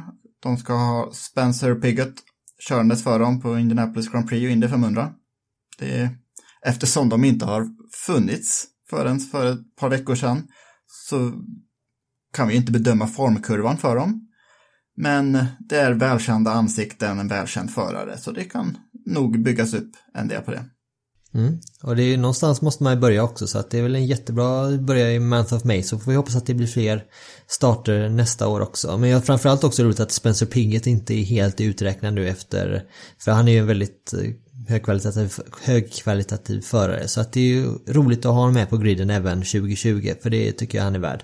Sedan har vi också Meyer Shank Racing med Jack Harvey, nummer 60. Ehm, um, Shank Racing, förra året så körde de på deltid och de hade ett samarbete med Schmidt Peterson. Ehm, det samarbetet har de i år istället med Andretti Autosport eftersom efter det att Schmidt Peterson blev uppköpt av McLaren så insisterade McLaren på att använda Chevrolet-motorer. Dock så har Michael Shank, stallägaren i Meyer Shank Racing, han driver Acurus, eller amerikanska Hondas fabriksstall i IMSA, sportvagnsserien. Och då vill ju Shank också behålla det samarbetet i Indycar, så de vill behålla med Honda-motorerna. Och då har de då slutit ett samarbete med Andretti Autosport. Eh, och för första gången köra en hel säsong. Och Jack Harvey, eh, hans formkurva pekar ju uppåt. Så det kan nog bli en del fina resultat i år. Ja, vad hade, en tredje plats Var var det någonstans? Ja, Indianapolis Grand Prix förra året och eh, sen så låg han väl i topp 5 när han petades av Ryan Hunter Ray på Portland också i slutet av förra året. Eh, så det finns definitivt potential i Jack Harvey. Eh, Innan Indycar så körde han Indy Lights, kom tvåa i Indy Lights-mästerskapet två år i rad innan han eh, hamnade i Indycar för några år sedan.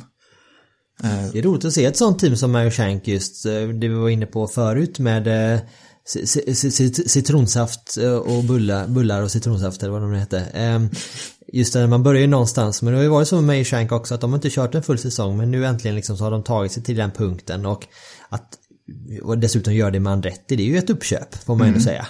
Det är ju ett bevis på den här modellen fungerar, att man kan ta två, tre lopp till en början på en säsong och sen bygga på det och sen till slut så är de med på heltid. Så det är kul att vi har ett nytt stall som faktiskt eh, kommer köra hela året. Sist men absolut inte minst, Team Penske. En riktig stormakt. Och framförallt nu också när Roger Penske eh, och med familj eller med, med och hela hans företag har ju De har ju köpt alltså hela Indycar och eh, IMS också. Ja, precis. Kan ni tänka er om Toto Wolff och Mercedes skulle köpa upp Formel 1-cirkusen? Det är lite det som har hänt. Fast mm. Penske är sån som alla litar ju på honom till 100%. Han har haft bäst omdöme i motorsport senaste 50 åren. Skulle jag nästan vilja säga. Um, det är väl ytterst få som har motsatt sig det här beslutet utan det är över, övervägande, verkligen övervägande är alla jättepositiva. Både teamägare och förare och eh, branschen och även sponsorer. Så att det, det, här, det känns ju som på pappret att detta är en riktigt lyckodrag. Mm. Det är fem förare som kommer köra Penskes bilar i år. Vill ni gå igenom dem? Ja, regerande mästaren Joseph Newgarden kan man inte kan man inte missa, eller hur? Nej. Han har ju Nej. han har ju ett antal väldigt starka säsonger bakom sig. Där mm. Den senaste mästerskapssäsongen 2019 var ju ganska så imponerande tycker jag. Där han relativt tidigt i säsongen med jämna resultat tog ett starkt grepp om mästartiteln. Även om mästerskapet sen levde eh, ganska länge så var han ju väldigt stark i fjol. Sen har vi, sen har vi eh, Will Power. 2018 års eh, Indy 500-vinnare och blev femma i sammandraget nu förra säsongen. Just det. Jämn och stark förare. Som kommer att fortsätta ligga, vara med i täten. Ja, äh, mästare 2014. Men jag vet inte om jag skulle hålla med att han är särskilt jämn. Han kan göra en del rätt konstiga manövrar. Eh, jag kommer ihåg St. Pete, två år sedan, när han snurrade i första kurvan. Liksom, vad var det där om, tänkte man då. Det kan hända den bästa, Jakob. Ja, det är, liksom, det är min poäng nu också, att det har hänt, hänt den bästa också. För Power kan liksom, man kan räkna ut honom, tänker man. Att, liksom, efter en sånt där misstag. Och sen så bara studsar han tillbaka och vinner närmsta tre loppen eller något sånt. Eh, han, han är karismatisk, karaktäristisk, har det bästa namnet i, inom all motorsport. Mm. Um, han har det roligaste Instagram-kontot.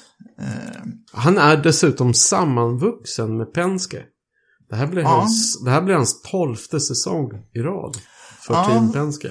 Det kommer jag ihåg när han eh, kom in på ett bananskal in i Team Penske faktiskt. För det var ju i samband med splitten då, 20, eller ja, eller sammanslutningen av IRL och eh, Champcar 2008. Eh, Power kom in i, i Indycar då från sitt gamla Champcar-stall, men det här stallet, Walker Racing, gick det inte bra för Indycar så de la ner. Så inför säsongen 2009 stod han helt utan styrning. Men då var ju, det var året då Helio Castroneves hade lite problem med skattemyndigheterna i USA. Mm. Var tvungen att sitta i rätten. Och då behövde Penske någon som ersatte Castroneves i några lopp. Där stod Will Power som kom in och eh, gjorde väldigt bra ifrån sig. Vann ett av de här sex loppen som han fick köra 2009. Och sedan dess har han inte hamnat sämre än femma i mästerskapet de senaste tio åren. Och en av de förarna, om inte den föraren som avslutade förra säsongen starkast, så tittar här nu, det var Tar du de sena, sista fem racen så slutade han Fyra, etta, sen var han nere på 22. Det var inte han bröt väl där kanske? Ja, precis. precis.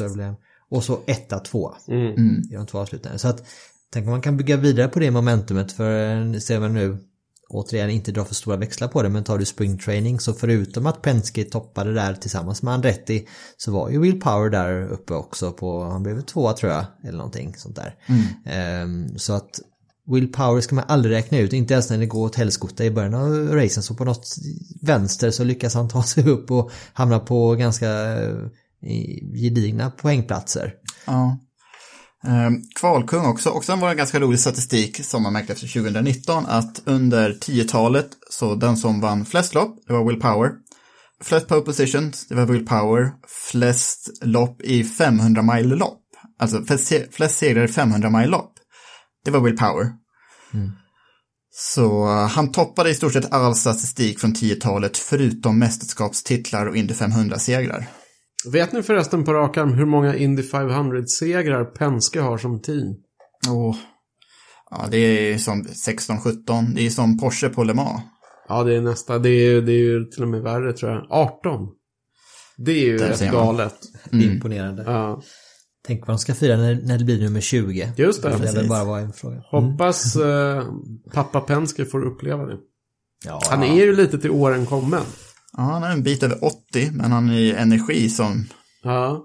jag är 30 och han har nog mer energi än vad jag har. Han verkar ju lika exalterad, lika, lika engagerad i racing som han alltid har varit. Ja, liksom, när det är 224 timmar så då är han ju vaken hela dygnet och följer sina bilar där, så att, Ja, ja det är tufft när man är 80 Det- plus. precis. Och han är ju också som många av de andra en gammal förare. Men eh, den aktiva karriären var relativt kort. Och numera väldigt långt tillbaka i tiden. Det var ju 50-60-tal vi pratar om innan han på heltid gick över till att bli stallägare och entreprenör. Så att vad jag har förstått hans, hans långa karriär så har han framförallt byggt sin, eh, sin förmögenhet utanför racingen. Och varit inblandad i enormt många olika verksamheter. Ofta med bilanknytning. Allt från bilverkstäder till eh, Chevrolet-återförsäljare till ett tag var han smart eh, importör i USA. Alltså den som har importerade smartbilar från Europa. Så att han har, han har varit inblandad i väldigt många olika sorters verksamheter. Så att på något sätt det här att han nu går in och köper upp hela, hela klassen och eh, Indianapolis är ju på något sätt kronan på verket av en eh, väldigt lång och mycket framgångsrik karriär som entreprenör framför allt. Dessutom så är han väl, eh, rätta mig om jag har fel, men han är väl den, eller Penske är väl det enda teamet av nuvarande Indycar-team som faktiskt har tävlat i Formel 1 på 70-talet. Hade de eh, team mellan 74 och 76. Och det gick väl sådär om man ska vara helt ärlig. Vänta, vad sa du nu? Att är de det enda teamet som i Indycar som har tävlat i Formel 1? Sa du Ja, det? nuvarande team va? Nej, stämmer inte. Ah, Helt fel. Helt fel. Nästan, förra året hade det stämt. ja, McLaren. Ja. Ja, Nåja, men det, det är en bra poäng. Ja. Penske fanns ju med på 70-talet, vann eh, Österrikes Grand Prix 1976 med John Watson. I alla fall, tillbaka till Indycar. Eller vi kanske tar en omväg till Australien också. Scott McLaughlin har vi avhandlat lite tidigare. Klar för Indianapolis Grand Prix. mm. Kan bli mer. Yes, de jobbar väl på att få ihop eh, en lösning så att han ska få köra mer va? Ja, Och det det vore ju kul. vore jättehäftigt. För han har ju övertygat på, dels på springtraining och alla tester runt där. Så att det, det, är ju att det kan väl bli upp så mycket som åtta tävlingar i år, mm. ryktas det om. Det är åtta tävlingar som inte krockar med hans supercar-program i alla fall. Eh, Jag hoppas på att det blir alla, att de tar vara till alla de här till, tillfällena. Som jag tror att de allra flesta redan har koll på, men vi kan ju nämna det ändå. Men det finns ju en naturlig koppling här. Han kör ju, hemma i Australien så kör han ju för Penskes eh, team i Supercar. Precis. Och sen har vi en riktig veteran. Du sa att Will Power varit sammanvuxen med Penske, men vad, vad har vi då in, inte att säga om Helio Castroneves som har kört Pens, Penske-bilar sedan år 2000. Just det. Så 21 året som Helio Castroneves kommer köra en Penske Indycar. I år blir det bara en enda tävling för Castroneves, Indianapolis 5 500. Eh, han kommer återigen satsa på sin fjärde seger där, ska försöka tangera Foyt, Mears och Answers rekord. Mm. Eh, men Castroneves är också lite till åren. Eh, precis som hans bästa kompis Tony Kanan så har bäst före-datumet nog passerats. Eh, Ja, han fyller faktiskt 45 i maj. menar du att man inte har passerat bäst före-datumet till 45, eller? Jag vet inte, jag fyller snart 46 så det jag... Och jag har inte ens startat. du har dina jag har inte ens inte- gjort ett, en start Men du har inte 500. pikat ännu, Greger. Jag har pikat för länge sedan. Nej, du har du inte. Du har fortfarande det framför dig. Jag har mina bästa år framför mig. Ja, det är klart. Castro, Castroneves kör på heltid Penskes Imsa-stall. I sportvagnsprototyperna där. Och den, Sen har vi Sa- Simon Pagenaud också. ja, den sista föraren att gå igenom. Han som vann Indy 500 förra året. Ja, han rensade ju hela Month of May. Han var Ja. otroligt stark där.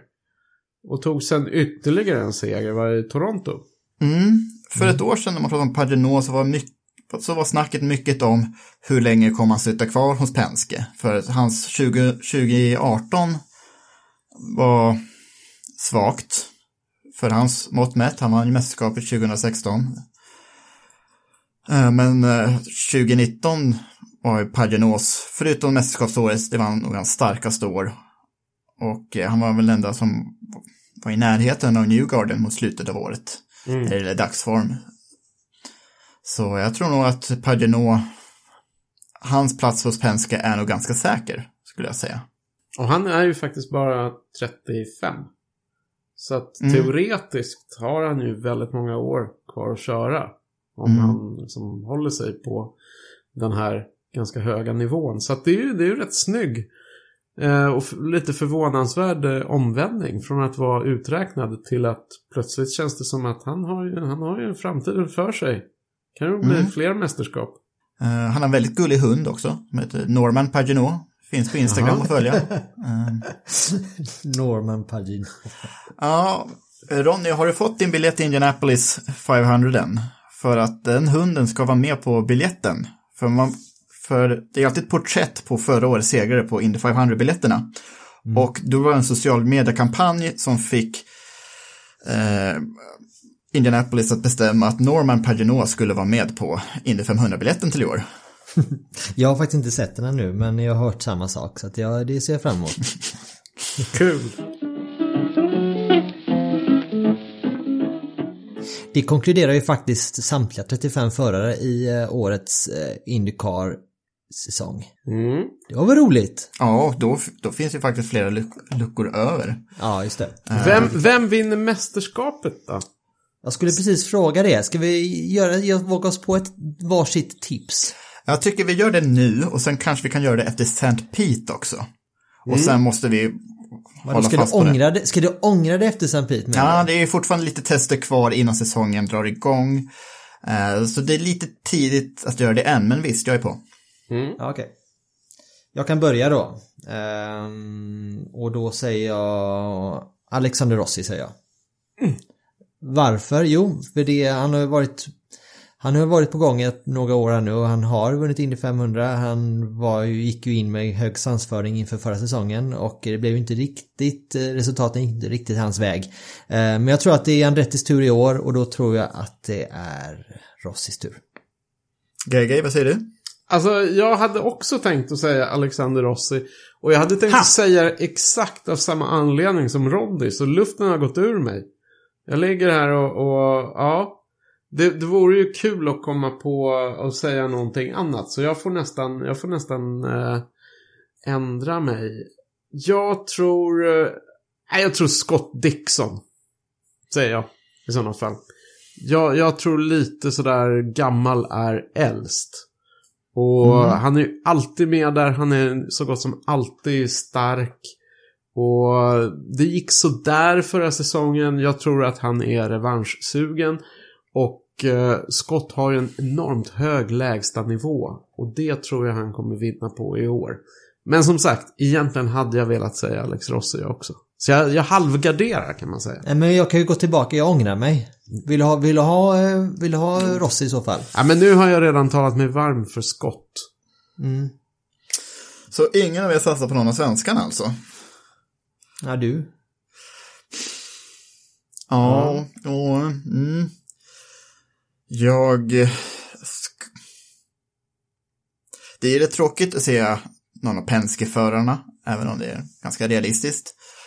Men jag tror att Marcus Eriksson kommer köra bättre än någonsin, och han någonsin gjort. Han såg ut att ha så himla kul förra året och nu sitter han i likvärdigt material som Scott Dixon. Jag, jag tror han kommer vinna lopp. Jag tror att, han, att jag, jag, jag satsar på Marcus Eriksson. Coolt. Jag hoppas du har rätt. Det är gött att höra. Härligt. men- men... jag tror ju faktiskt när vi ändå pratar om, om svenskarna så tror jag att ehm, Båda två har ju jättepotential att göra bra ifrån sig och jag, jag skulle inte förvåna mig om vi har båda två eh, topp 7 när eh, vi summerar 2020 sen. För båda har den hög, högsta nivån och de sitter i ett bra team. Får de bara till eh, Får Marcus till kvalen bara eh, och Felix bara egentligen hittar, hittar rätt på valen. Det är väl det de två behöver jobba på respektive egentligen. Så eh, finns det ingenting som, kan, som skulle tala emot det som du är inne på här. Mm. Eh, för två år sedan fanns det inte och nu eh, har vi två världsklassförare i ett av de bästa stallen. Eh, Mm. Så den här säsongen kommer vi minnas länge i Motorsport-Sverige. Det är en superhäftig utveckling. Tack för idag och tack till eh, vår samarbetspartner Automotorsport också såklart. Tack så jättemycket. Tack själva. Hej då!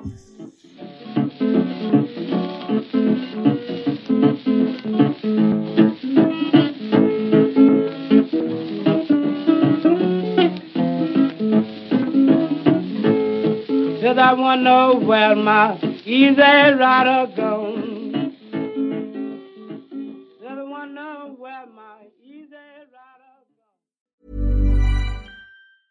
Ever catch yourself eating the same flavorless dinner three days in a row? Dreaming of something better? Well, HelloFresh is your guilt-free dream come true, baby. It's me, Kiki Palmer. Let's wake up those taste buds with hot, juicy pecan-crusted chicken or garlic butter shrimp scampi. Mm. Hello Fresh. Stop dreaming of all the delicious possibilities and dig in at HelloFresh.com. Let's get this dinner party started.